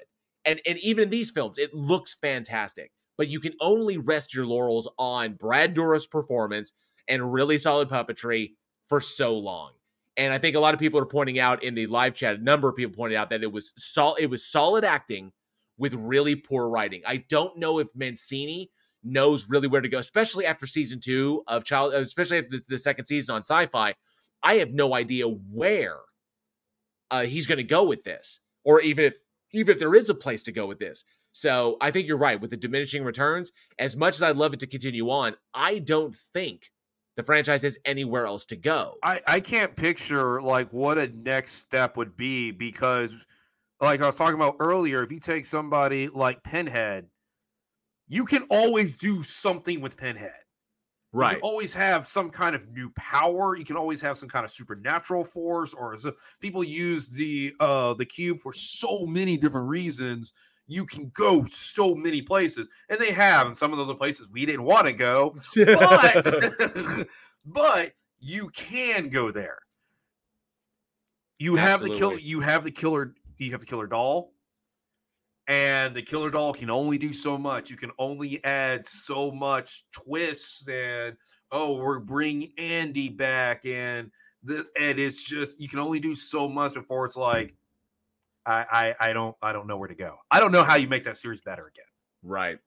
Hey, Paracord Princess is here. Good to see you. Thanks so much for being here tonight. You, uh, she, uh, Paracord Princess asks, Eugene JL just got here. Is a pen is a pentagram your new logo? Yes. Yes. The pentagram with the big V in there for season five. So this is the fifth season.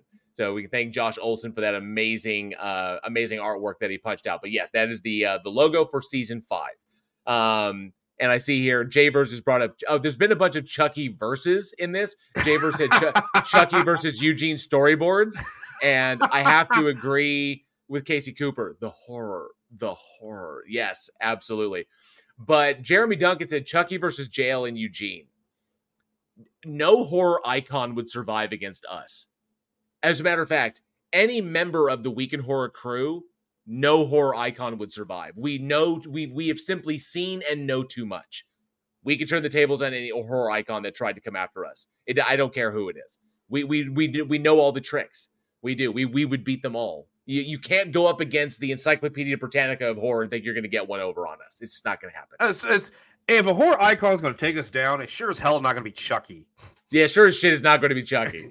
yeah, I mean, come on. It's like, you know, I mean, Eugene just pointed out physics. You know, that's what beats Chucky. fucking, it's not even. I, I don't even have to do anything supernatural. It's just fucking physics. Like, you know, reality. You know, like, like okay, doll, pu- punt him off a balcony. Problem solved. You know, take thirty t- take thirty flights straight to the concrete. yeah, You know, done. That's it. done. Lock him up. Drop him in the bottom Right. of the ocean. so yeah, it, it's anyway. So I want to actually ask the audience, where should the franchise go next? Like we talked about, where could it go? And there's really hard to tell, but I want to know if you have any ideas where the franchise should go. Honestly, put a bow on it, send it to space. Chucky and Zero G, and just admit it. Just embrace it. And just this is where you knew this was going to happen. And here we are. Right. Yeah. I uh yeah, I don't I I I don't know if Already it can got- go we got Chucky in space. Oh, Robert Biter is Middle Earth. okay, see, Angel Rivera brings up something good. Angel Rivera says leave it alone and let it rest in peace. And I I have to agree with Angel. I don't think the franchise can go anywhere. That at this point it's it's it, it's not it, it's just beating fan service into the ground because that's all it has to hang on is fan service. And if a franchise can only hang on fan service, then I I don't think there's anywhere to go. So um, Jeremy Duncan says they won't let it rip. You got the damn TV series. Agreed. True. Uh, Extra J says the moon. Wait, space. No, wait, the moon. So and of course, NA says it should die. Like it should die. And Travis Brown says nowhere. um, but yeah, I just you know I don't think uh yeah give, give Chucky yes Tony Regime. Good to see you. Tony Regime says give Chucky some water skis and jump the fucking shark it, it kind of did, especially with like the the the the whole like it's it's gotten out of control. Especially, I don't want to spoil the the second season of Child's Play for anybody, but if you've watched it, you you know that they pulled the full fucking Fonzie. And they literally jumped the shark. So it's just not necessary at this point. I don't know if it has anywhere to go, but the question is for you. If you think it can, definitely let us know down in the comments below or weekinhorror at gmail.com. Tell us, you know, if you think this franchise still has legs, very little Chucky legs as he runs. So let us know if you still think it actually has some legs or if these things have been worn down to nubs and it just needs to go back in the toy box, you know, to collect dust. I'm very, very curious what people think. Oh, know and what? Jerry in season three this October, right? Yeah, I mean, honestly, you know what? We have fond member fond memories of watching Child Play and Child Play 2 and Mhm. just leave it as is. Or you can always do Chucky versus like Annabelle type of movie and just completely just whatever. I don't know, Annabelle doesn't do anything anyway. So, but Yeah, she just lays there. She's just a cold fish. Because she's just lays. So, she's just doing it. my my visual Oh imagination come on! completely different. I went a whole different area for that one. she came on to me. yeah. Uh, huge thank you to NANA. Thank you so much for the gifted membership to the Army of the Dead. Welcome, Glober Mom, to the Army of the Dead. I hope you enjoy those emojis. Uh, but thank you very much, NANA. We appreciate that support. Thank you, NANA. Thank you so much. Right. All right. Let's move on to our last film of the night. We've got one more up. And this one released October 5th, 2001. So we're going to go back in time to the early 2000s. Uh, we have the film, we have the uh, the psychological road trip horror film Joyride. Let's check out this trailer. Cue up the terror tube of the fucking chuckening. What the what the shit? Uh, no, it's as good as anything else that's been posited. It really is. You know. Let's check out this trailer.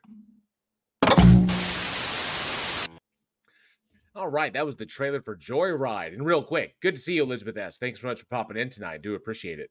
Chucky of the Corn. Now it's getting out of hand. Um, but yeah, that was the trailer for Joyride and uh, psychological. Uh, I would say a psychological uh, road trip horror film that released back in 2001, directed by John Dahl and written by Clay Tarver and J.J. Abrams. Way back in the day, and starring uh, Steve Zahn, Paul Walker, and Leelee Sobieski. The film follows a group of teens who are basically driving across country and you know like run afoul of a of an evil truck driver who apparently has like omniscient knowledge of everything that's going on in a very uh, Hitchcock meets uh, Hitchcock meets the Hitcher style film. Um, but yeah, definitely a uh, I would say an enjoyable little film that is definitely a popcorn film that I would say takes elements from the Hitcher, Duel. Yeah, the Road Name brings up Duel. Um, and I say in a very kind of uh, established in a very kind of uh, Hitchcockian way. So, but a good little cautionary film. I dig cautionary films. There's an enduring appeal to cautionary style films, whereas this one's a little bit different. Very the ones we'd have today would be like like you never know who you're talking to online because you know you can't see them. So you never knew like this one. You never know who's on the other end of the phone. You never know who's on the other end of the CB, like who you're fucking with, and how pranks can come back and get you because you never you, you don't know who the other person is. So, like an early version of the internet, yes, Robert Biter, J J Abrams, yep. So Mm-hmm. Hitcher did it better. Agreed. Like Hitcher, never you know never pick up hitchhikers. That was the whole point. You don't pick up hitchhikers, the movie never fucking happens. Don't fuck with people over the radio.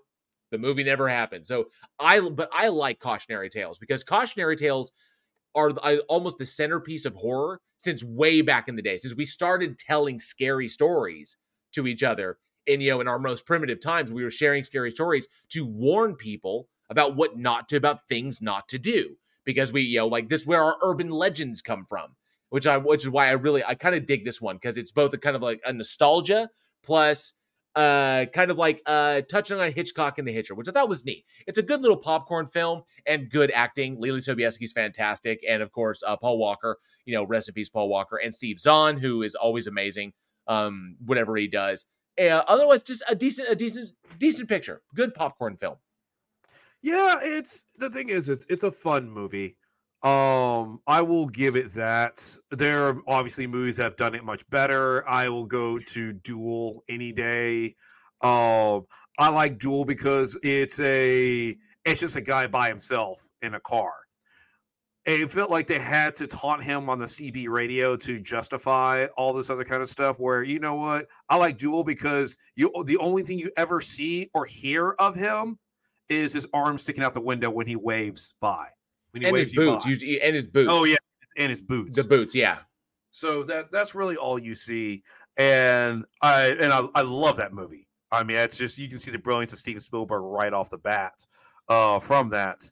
So this one, it's kind of fun. It's one of those movies that uh, when you look at Paul Walker's life, you don't really bring up. I'll bring up Tammy Right. and T Rex more than I'll bring up Joyride. Yeah, that's true. That's true. It's it's it, it it's you know uh, it's uh, how do you even how do you even articulate that? I mean, it's just like you know art you know art imitates life you know imitating uh, like art imitating life imitating art or or life imitating art imitating life. It's just it's it's kind of sad. Um, very very uh, an, uh, an unfortunate coincidence in that respect. Um, I I don't even know where I don't I don't even know where to go with that one. It's kind of like you know it's like yeah, it's kind of one of those sad facts of reality. Um, it's one of those kind of things. It's just it's kind of is, and it's a it's one of those. It falls into the middle ground, and it's the the mediocrity mediocrity of movies where it's too good to be considered a bad movie, but it's not good Yep. enough to be considered like a really great film. So he just lives in this limbo that's just kind of just there. And I'm pretty sure you can have a couple hardcore fans about that. I'm pretty sure there's a couple people hate the movie. But overall, when you're looking at the list of movies, or even the list of movies that came out in 2001, no one's going to bring up Joyride. Right. Yeah. It, I, I think unfortunately it uh, it was one of those ones that came along that kind of got lost um, in the in the post Scream because Scream came out in 1996 and Scream 2 came out shortly before this one. And you know with the Scream franchise going on and the whole concept of uh, the of meta horror coming out classic classic psychological horror films or psychological those in this respect that that that rely on the tried and true tropes of like like this one cautionary tales kind of felt fall under the radar. And they're just kind of movies that come along that pay well and they're pretty easy to do. They don't require a whole ton of deep you know you know character exploration just to give it it's very similar to like you know the movie the hitcher or like like the remake of the hitcher when the one with with sean bean um when that one came out it was very very along the same lines they're not a hard stretch as far as acting goes or directing goes. They're pretty by the numbers, and unfortunately, that one kind of hindered what I. But ultimately, I think what really hindered this film was the one of the big things about it is that there were a ridiculous amount of del- of deleted scenes in this one. The theatrical cut that we get, and even the cut that you see if you just if you go and watch the movie itself, the theatrical cut was kind of it had some very very disjointed moments in it, and I think that worked that ultimately worked against the film, despite the fact that he had some really real talent in this one. The problem was that it was almost like there was a lot of I would say uh, a lot of disagreement on what kind of film they were trying to convey. Like, for example, one thing that was always stood out really odd to me was the character of uh, Leelee Sobieski's character, uh, Venna. Venna appears to have a burgeoning, like, romantic relationship going on with both Fuller and with Fuller and his brother, which is kind of odd because you know it's conveyed that Fuller and uh, oh, sorry, it's conveyed that uh, Lewis and Venna are the ones that are supposed to be together, but there is this kind of like burgeoning uh, like romantic kind of like energy going between her and uh, Steve Zahn's Fuller. Well, that was because originally in the original uh, like in in one version of the film, she actually has romantic interludes with both characters. So, but that they decided to cut that out so they could kind of streamline it. But that means that you've thrown off some of the other scenes, so that gives a weird energy there, which kind of throws the characterizations up in the air because you got to like okay, so like how am I identifying with this person and their relationship and their interpersonal relationships? That throws it off. Not to mention there was like literally from what I from what I read on this, there is a uh how long was that fucking thing? There was a 29 minute long alternate ending uh for the film and four and four more shorter alternate endings. And the one that we got, the theatrical one, was the only one where Rusty, with the character of Rusty Nail, survives. All the other ones, he dies in some sort of amazing fashion. And what's wild is that one of the I don't know if you knew this, but one of the one of the deleted scenes involved the truck exploding and then crashing into a water tower. And the water tower spills its water all over the truck and puts the fire out, which gives the ambiguous ending of he could have survived. Maybe he got away because the fire was put out fa- if the fire was put out fast enough. And they shot it. They actually shot the sequence the whole sequence cost hundred thousand dollars to shoot that one sequence with, with, the water tower. Totally cut. Didn't use any of it.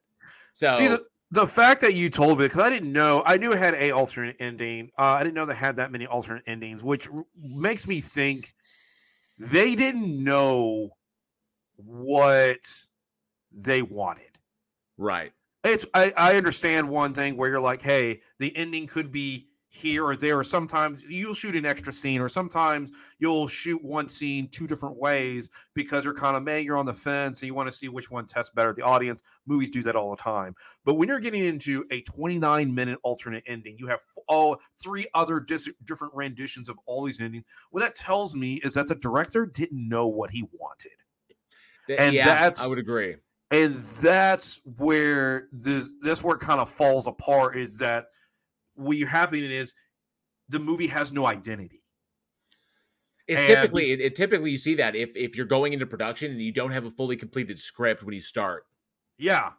So you don't know what it is. And probably it was like, well, we could have just a one relationship or we can have she can go, kind of go between back and forth between. We don't know. Should Rusty Nail die? Should he not nail? we don't know, we don't know, we don't know. Let's just shoot everything and hope that we can put some movie together in editing. That's the feel. Mm. And what ends up happening is you get this where the movie has no identity, therefore it doesn't stand out. Right.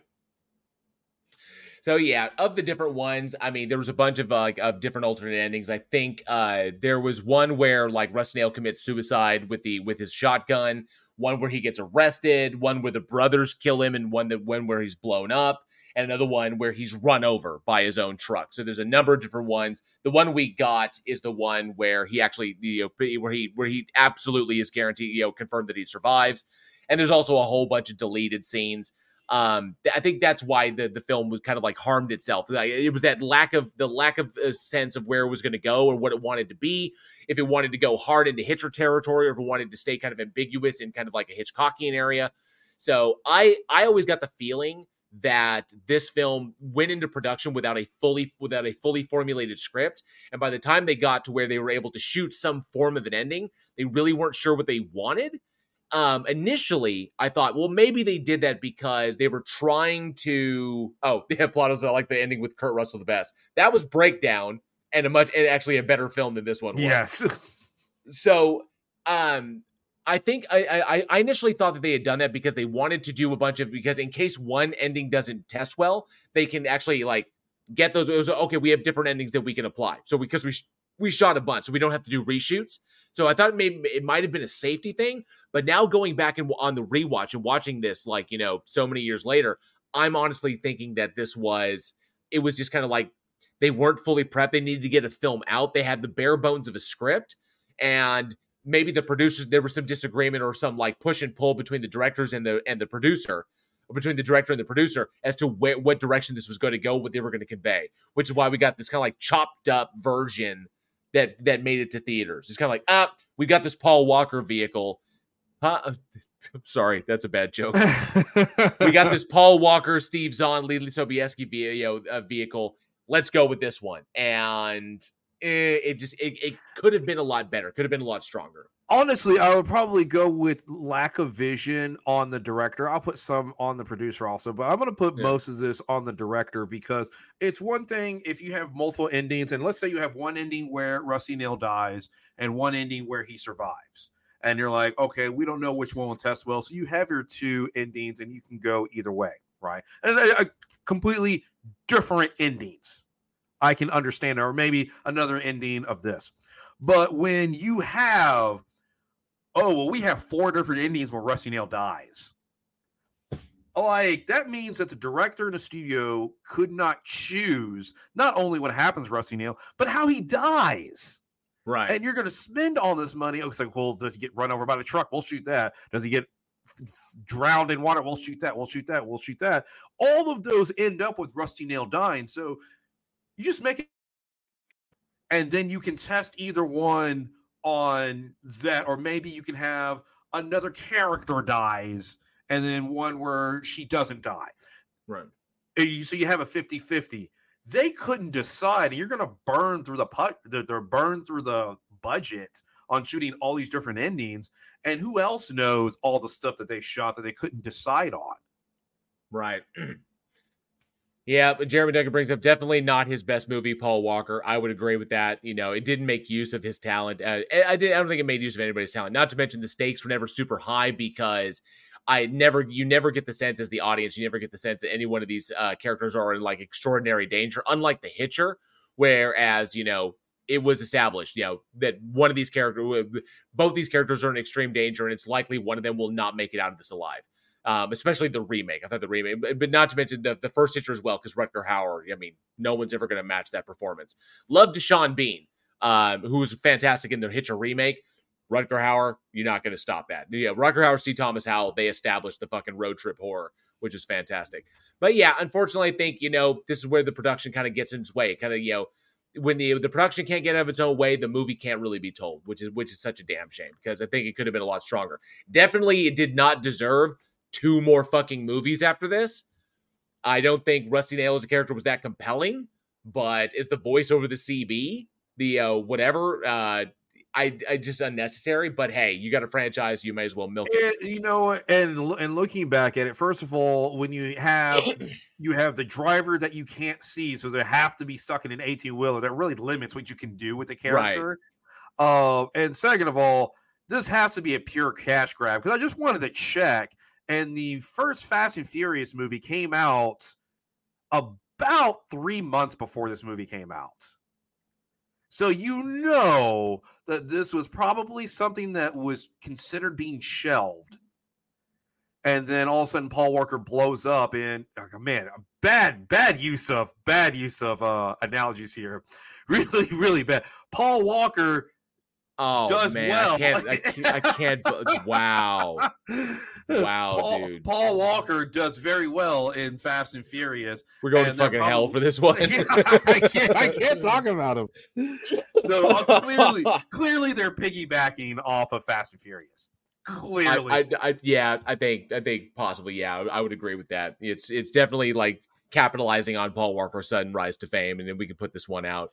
Um, ooh, that was a bad one. That was so That bad. was- I thought you had the worst one, and I was like, "Oh, I'm not going to beat that." Oh man, yep, I did. Oh, Paul Walker and car movies. It's just, it's just right there. It's just right there. But anyway, Uh, a huge giant thank you to NANA for the gifted membership. I do appreciate that. Welcome, Mr. B, to the Army of the Dead, and a huge thank you to um, Dr. Nimrod, who gifted five Army of the Dead memberships. Thank you very, very much. We do appreciate that support.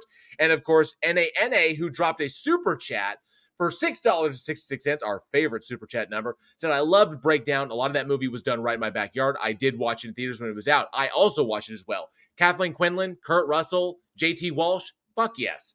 How could you deny that one? It was fucking amazing. That movie was awesome. Not to mention a fantastic ending. Gotta love that one. That was just and the writing on it was just was just sublime. Yeah, yeah. See what happens when you have good writing. Yes. And uh, Travis Brown likes to know that Paul Walker was in an episode of Highway to Heaven. I think it's time for the CTA. Tesla Radio, good to see you. Uh, he says too soon, too soon, maybe too soon. But thank you, Travis Brown. I appreciate that. That was. I, I hope somebody somebody will find that funny. Someone's in their car going to listen to this. Hopefully, if you're in your car like listening to this, or in your like office listening to the show, and you got a laugh out of that, let us know down in the down in the comments. I'm really curious. But yes, I want to ask the audience. Um, and no, I'm not asking the audience like which of the joy rides was the best because you know, no. What I do want to ask though is, given what what Joyride ostensibly was, is a cautionary movie. Is it? It's basically a cautionary tale. Is ostensibly what that was. So my curiosity is, what is your favorite cautionary tale horror film, where those old kind of like tales we used to tell ourselves to warn children or to warn the teenagers from going off and doing things. What is your favorite cautionary tale horror? Let us know down in the comments below at weekinhorror at gmail.com. Love to hear what you guys think. Absolutely let us know. I see. I have to be honest. I'm not a huge fan of cautionary tale horror films. Uh, I'm not mm-hmm. saying there there are plenty of good ones out there, but I'm not a fan of the genre as a whole because to me, it's always scarier being more like at the wrong place at the wrong time. Ah, where you have something like The Strangers. That's always more oh. terrifying because you have it's just a couple that's just going out to uh, a house. Like and like that's it. That's why are you doing this? Because you were home. Because you were and home. Because you're home. And so when you have when you have the people who are more at the wrong place at the wrong time, that can literally happen to anybody. And that's what's that's what's terrifying about it. Definitely. Definitely. Jeremy Duncan says Alice in Wonderland, best cautionary tale. Don't do drugs. Don't do drugs. Plottle says, guess he wasn't in an episode of Touched by an Angel. Ouch! wow! Oh, oh, oh man, it just hurts. It, we're gonna get so people are gonna get so mad at us for this episode. All right, well, you know what time it is. That's the last of our movie, so it means it's that time. What time is it, Eugene?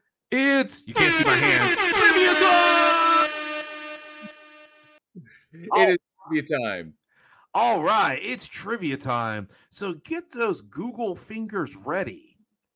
And the first person to answer in the comments below with the correct answer will win a mystery prize from the Week in Horror Store.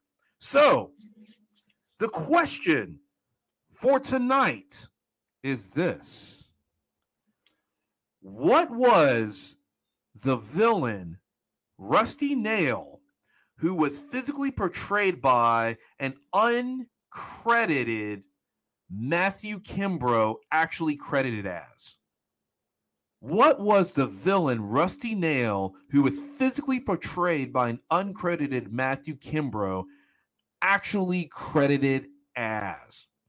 The first person with the correct answer in the chat below will win. All right. I see Andrew Vera's got the first one in there and says Ted uh, while Ted Levine did portray the voice of Rusty Nail over the CB, that is not what Rusty Nail was credited as in the credits of the film. And Robert Biter also said Ted Levine. Tony Regime said Pee Wee Herman. That's friggin' hilarious. Uh, uh, Travis Brown also uh, said Clancy Brown. No, not Clancy Brown. Say, oh, Jeremy Duncan. Why, oh, why did we have to pick Joyride as the trivia question? Um, but yeah, so yeah, Ted Levine did portray the voice, and Matthew Kimbrough portrayed the uh, portrayed the physical, uh, the body.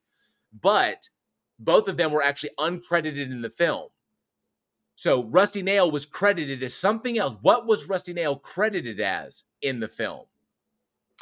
I know Uh, someone so- out there's going to find it. Ooh, this one's coming. This was a tough one. Oh, we got a couple others. See, we got Ken Krenz- Krenzinger, Ken Which- Ken Kersinger. Yep.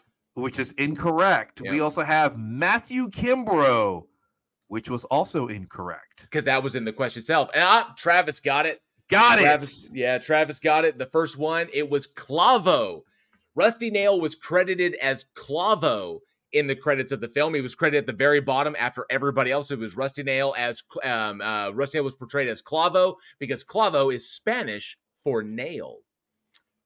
There, I guess they were being cute. I have no I idea, guess, but yeah, that- sure. that's what he was credited as in the credits. And I see that Andrew Rivera also got it, Clavo. Um, but yeah, oh, wrote, wrote it in the same Peter Dinklage. That's that's hilarious. That's awesome.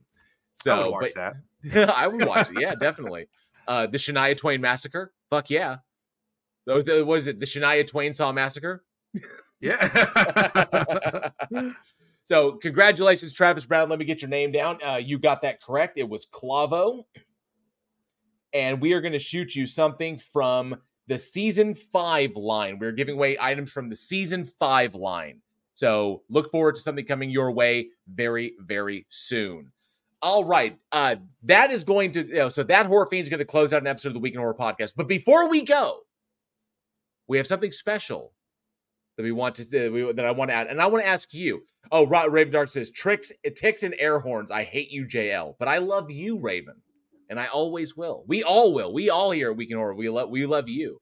So, oh yeah, yeah, Travis says, give me one of those season five items. It's on, it's on its way, my friend. But wait, there's more. So, Eugene, you there? oh yeah, I'm still here. Okay, because I can't see you. All I see is the virtual nipple. So, you So- recently directed a short film, did you not? Oh, I did. You did. Oh yes, yes I did. So Something Uh huh. something that we completed and that was screened at a movie theater this past Sunday. It was. It was. And if I remember correctly, that film actually starred our very own Johnny O, did it not? Yes. It did. And yes, it did. Not only did it star our very, very talented Johnny O, but Johnny O actually got an award for outstanding performance. I know, live chat. I'm as fucking shocked as you are. No, I play, I play, I play. But if, if last I checked, He was We he was inches away from being recast. But but last I checked, we actually have this, right? We we we we have this to show all of the amazing people in the audience, right? oh yes, we do. What would the live chat think about popping over to the Discord after the show's over and checking out the premiere of the zombie film Dead End, starring our very own Johnny O, along with Precious Peck from 11 to 6, and directed by our very own Eugene, Eugene Hawkins? Would y'all like to see that? Because that's where we're going to go after the show is over. We're going to Yes.